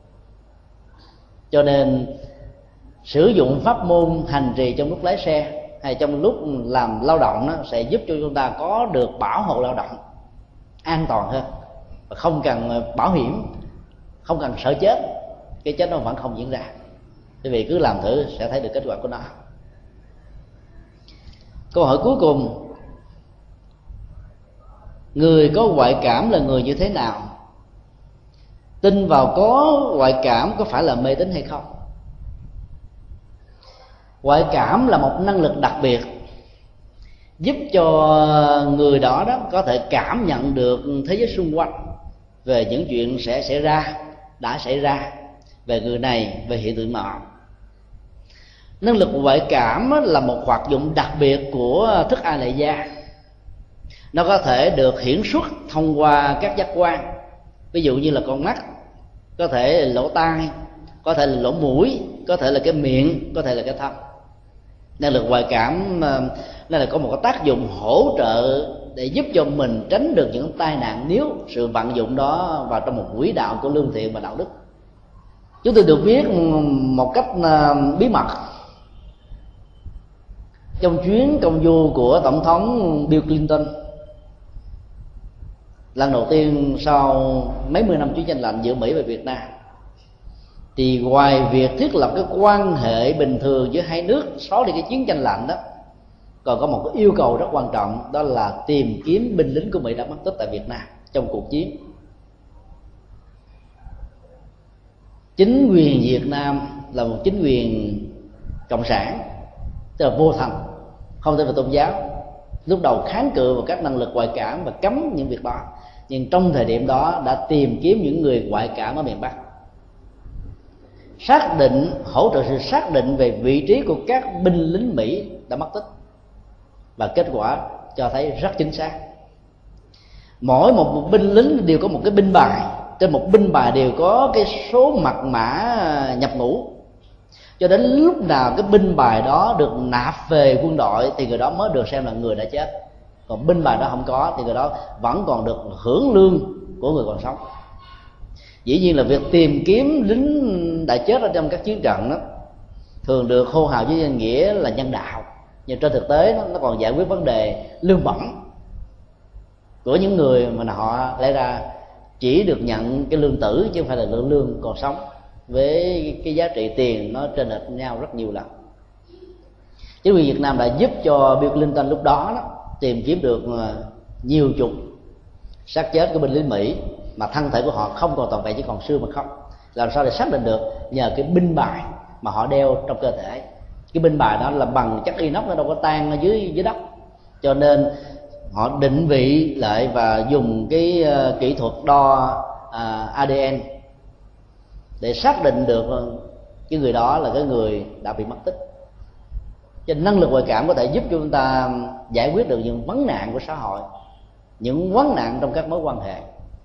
Hoặc là nó có thể giúp cho mình cảm nhận được rằng là bão có thể xuất hiện ở trong tương lai, ở tại một vùng nào đó. Các loài kiến có năng lực ngoại cảm rất cao. Ví dụ khi chúng ta quan sát mà thấy kiến từ dưới đất mà nó bò lên trên cây đó, thì chúng ta biết là cái lũ lụt nó sẽ kéo đến cái vùng này. Bởi vì cái sự đánh đến mùi của kiến thông qua cây râu của nó đó, giống như một cây anten phát sóng rất nhiều. Nó sẽ biết được thông qua độ ẩm thấp được gia tăng. Và khi nó di cư lên cái vùng cây cao hơn đó thì mình biết rằng là nước lũ lụt sẽ đến. Thì như vậy là chúng ta nên di cư, di tản. Bây giờ thì chúng ta thấy là các máy móc hiện đại đó, các ờ, đài khí tượng, thiên văn để đều được xem là những năng lực ngoại cảm. Mà ngày xưa đức phật từng nói nó là một phần của thần thông nó hỗ trợ cho con người tránh được những thiên tai lũ lụt. Trong mấy ngày vừa qua chúng ta biết một cái tin rất buồn là bão lớn cấp 15 trở ly đang tấn công vùng miền trung, đổ vào quảng trị, huế. Và nó có thể có di hưởng lan tràn xuống các tỉnh, có thể ngay cả đến phan thiết. Do đó là những người phật tử thì chúng ta nên cầu nguyện cho thiên tai này được trôi qua một cách an toàn, không để lại cái chết, tổn thất cho bất kỳ một người dân nào của Việt Nam. Ở trong kinh dược sư đó có nêu ra một sự kiện là khi mà nạn à, lũ lụt hạn hán mất mùa thiên tai chiến tranh diễn ra trong một quốc gia nào đó đó thì các vị vua nếu là một vị minh quân đó thì nên lập trai đàn giải qua để cầu cho các hương hồn ở đó được siêu thanh thoát quá và nhất là hương hồn của các hai bên lâm chiến với nhau đó chết ở trong uất hận chết trong hận thù không còn đó để gây ảnh hưởng cho những người còn sống. Và phóng thích tù nhân để tạo ra cái nghiệp tốt, rồi bảo vệ môi trường sinh thái, giúp đỡ vốn cho những người nghèo khó. Thì nhờ đó mà cái cái nghiệp của vua được chuyển hóa và đó dân chúng cũng được ảnh hưởng theo. Do đó, ngày xưa đó tại việt nam, người ta ảnh hưởng truyền thống của kinh dược sư này. Thì mỗi khi mà có hạn hán lũ lụt thì quốc dương phải lập đàn gia tăng. Rồi đập đàn siêu độ. Bây giờ thì cái khuynh hướng này không còn nữa. Cho nên chúng ta không thể là trông đợi vào những nhà cầm cân nảy mực vì họ chỉ lo về phương diện à, thông báo hiện tượng rồi giúp đỡ di dời bằng các ờ, phương tiện vật chất thôi. Nhưng về phương diện tâm linh đó, chúng ta phải tin là các cái ảnh hưởng về nhân quả giữa chúng ta ở hiện đời này và đời trước với nhau đó nó vẫn có ít nhiều cho nên lập những đàn tràng để sám hối tội lỗi, tháo gỡ những nghiệp quan khi quán trái, thì giảm bớt được những cái chết trước mắt. Do đó là những người phật tử, chúng ta nên cầu nguyện và mong cho sự thanh bình có mặt ở những nơi mà bão đã có và sẽ có trên đất nước và quê hương của việt nam. Như vậy là khi chúng ta xác định năng lực ngoại cảm như là một cái năng lực đặc biệt liên hệ đến một hay là nhiều giác quan nhất định nào đó nó không phải là mê tín, mà nó là khoa học. Đừng lạm dụng vào năng lực ngoại cảm mà có thể bị hậu quả về sau này. Cách đây ba tuần lễ đó, báo chí việt nam có đưa một tin, đó là người điện bị điện giật chết. Đây là một à, hiện tượng khá lạ được đưa vào kỷ lục Guinness của Việt Nam. Một nhân vật 44 tuổi, có năng lực đặc biệt là có thể đưa toàn thân của mình vào điện mà điện không ảnh hưởng không làm cho anh ta bị cháy đen. Anh ta phát hiện được cái khả năng đặc biệt này trong một sự cố tình cờ nhân cái ngày đi dự lễ à, cưới của một người bạn. Rồi à, sửa cầu dao, cho nên cầu dao bị hư. Anh ta bám tay vào trong điện mà không bị gì cả. Điện nẹt sáng luôn cả toàn thân anh mà anh ông không chết. Từ đó về sau, các công ty xí nghiệp mời anh ta làm kỹ sư điện. Công việc làm cũng khống khá được một thời gian và sau đó ta thấy cái hiện tượng đó cũng trở nên bình thường anh ta lại bị thất nghiệp. Hiện cái năng lực đặc biệt đó vẫn tiếp tục theo đuổi với anh. Nhưng mà anh ta làm dụng quá mức. Từ khi mà bị thất nghiệp lâu quá thì anh ta mới ờ, ở với một già của người thân. Mình già đây là một phật tử cho nên ăn chay trường. Anh ta cũng ăn chay trường theo. Rồi hôm nọ cũng đi sửa điện bình thường. Thay vì tắt cầu dao anh ta ỉ lại và dùng tay để thử điện. Điện đã giật anh ta chết. Và anh ta đã la một tiếng thất thanh là kéo cầu dao xuống, kéo cầu dao xuống người thân khi nghe được câu đó đó, chạy đến nơi anh đang làm thì thân thể của anh đã cháy ra thành đen như là than. Ý lại vào cái năng lực ngoại cảm cũng như là các loại hình thần thông khác nhau là một sai lầm. Chính vì thế mà trong kinh điển nhà Phật nó thường khuyến tấn những vị xuất gia, nếu có được năng lực này là không nên công bố cho quần chúng. Để không tạo hiện tượng thần tượng hóa, đánh đồng với sự chứng ngộ và giải thoát cái thứ hai nó có thể tạo ra sự cách biệt và mất hòa hợp đoàn kết trong đời sống cộng đồng của những vị xuất gia đối với những người cư sĩ tại gia. Những người có năng lực được đó phải giấu, không được thể hiện, và chỉ thể hiện trong tình huống là để giáo hóa người khác, làm cho họ có một niềm tin nhất định thì được. Còn bằng không, ai thể hiện năng lực thần thông ngoại cảm thì cái đó sẽ bị phạm tội đột giết la tức là bị trừng phạt. Nếu tái phạm lần thứ hai thì có thể bị biệt trú, tức là cho cách ly với đời sống tu sĩ. Chừng nào sám hối làm việc lành, cúng dường tam bảo, phụng sự tăng, thì mới có thể phục hoạt lại cái tư cách tu sĩ bình thường. Làm như vậy là đức phật đã thấy rất rõ cái tác hại lâu dài của những con người có được năng lực ngoại cảm và thành thông, mà vốn không cần đến một sự tu tập hành trì gì. Nó có thể là phước báo của đời trước làm họ có một cách tình cờ mà họ không biết họ có cái năng lực đó. Cho đến khi người ta thừa nhận đó là một năng lực đặc biệt đưa vào trong kỷ lục. Do đó nếu biết cách sử dụng các năng lực ngoại cảm á, nó có thể giúp ích cho chúng ta trên hành trình tu tập và giúp đời còn nếu không biết sử dụng nó thì nó chính là con dao giết chết mình. Như trường hợp về điện giật và nhiều người khác có tàn thông như là đê bà đạt đa cuối cùng đã trở thành một kẻ à, tội lỗi vì đã mưu sát đức phật nhiều lần và xúi dục a sẽ giết cha để được ngôi. Ông mua sát phật để đoạt cái vị trí lãnh đạo tăng đoàn. Giờ chúng ta kết thúc tại đây. À, kính chúc quý vị được an lành và kỳ sau đó quý vị cũng ờ, nên có những câu hỏi tương tự như thế này. Thì mỗi khi ờ, đặt những câu hỏi đó thì chúng ta sẽ có cơ hội tìm hiểu và chia sẻ một vấn đề nào đó chi tiết và chuyên sâu hơn hơn đơn thuần là chúng ta chỉ học những lời kinh. Thì câu hỏi nó liên hệ đến tình huống thực tế, còn lời kinh nó liên hệ đến những tình huống tổng quát mà thôi. Cho nên câu hỏi sẽ giúp cho tình huống tổng quát của kinh được ứng dụng trong những tình huống của cuộc sống.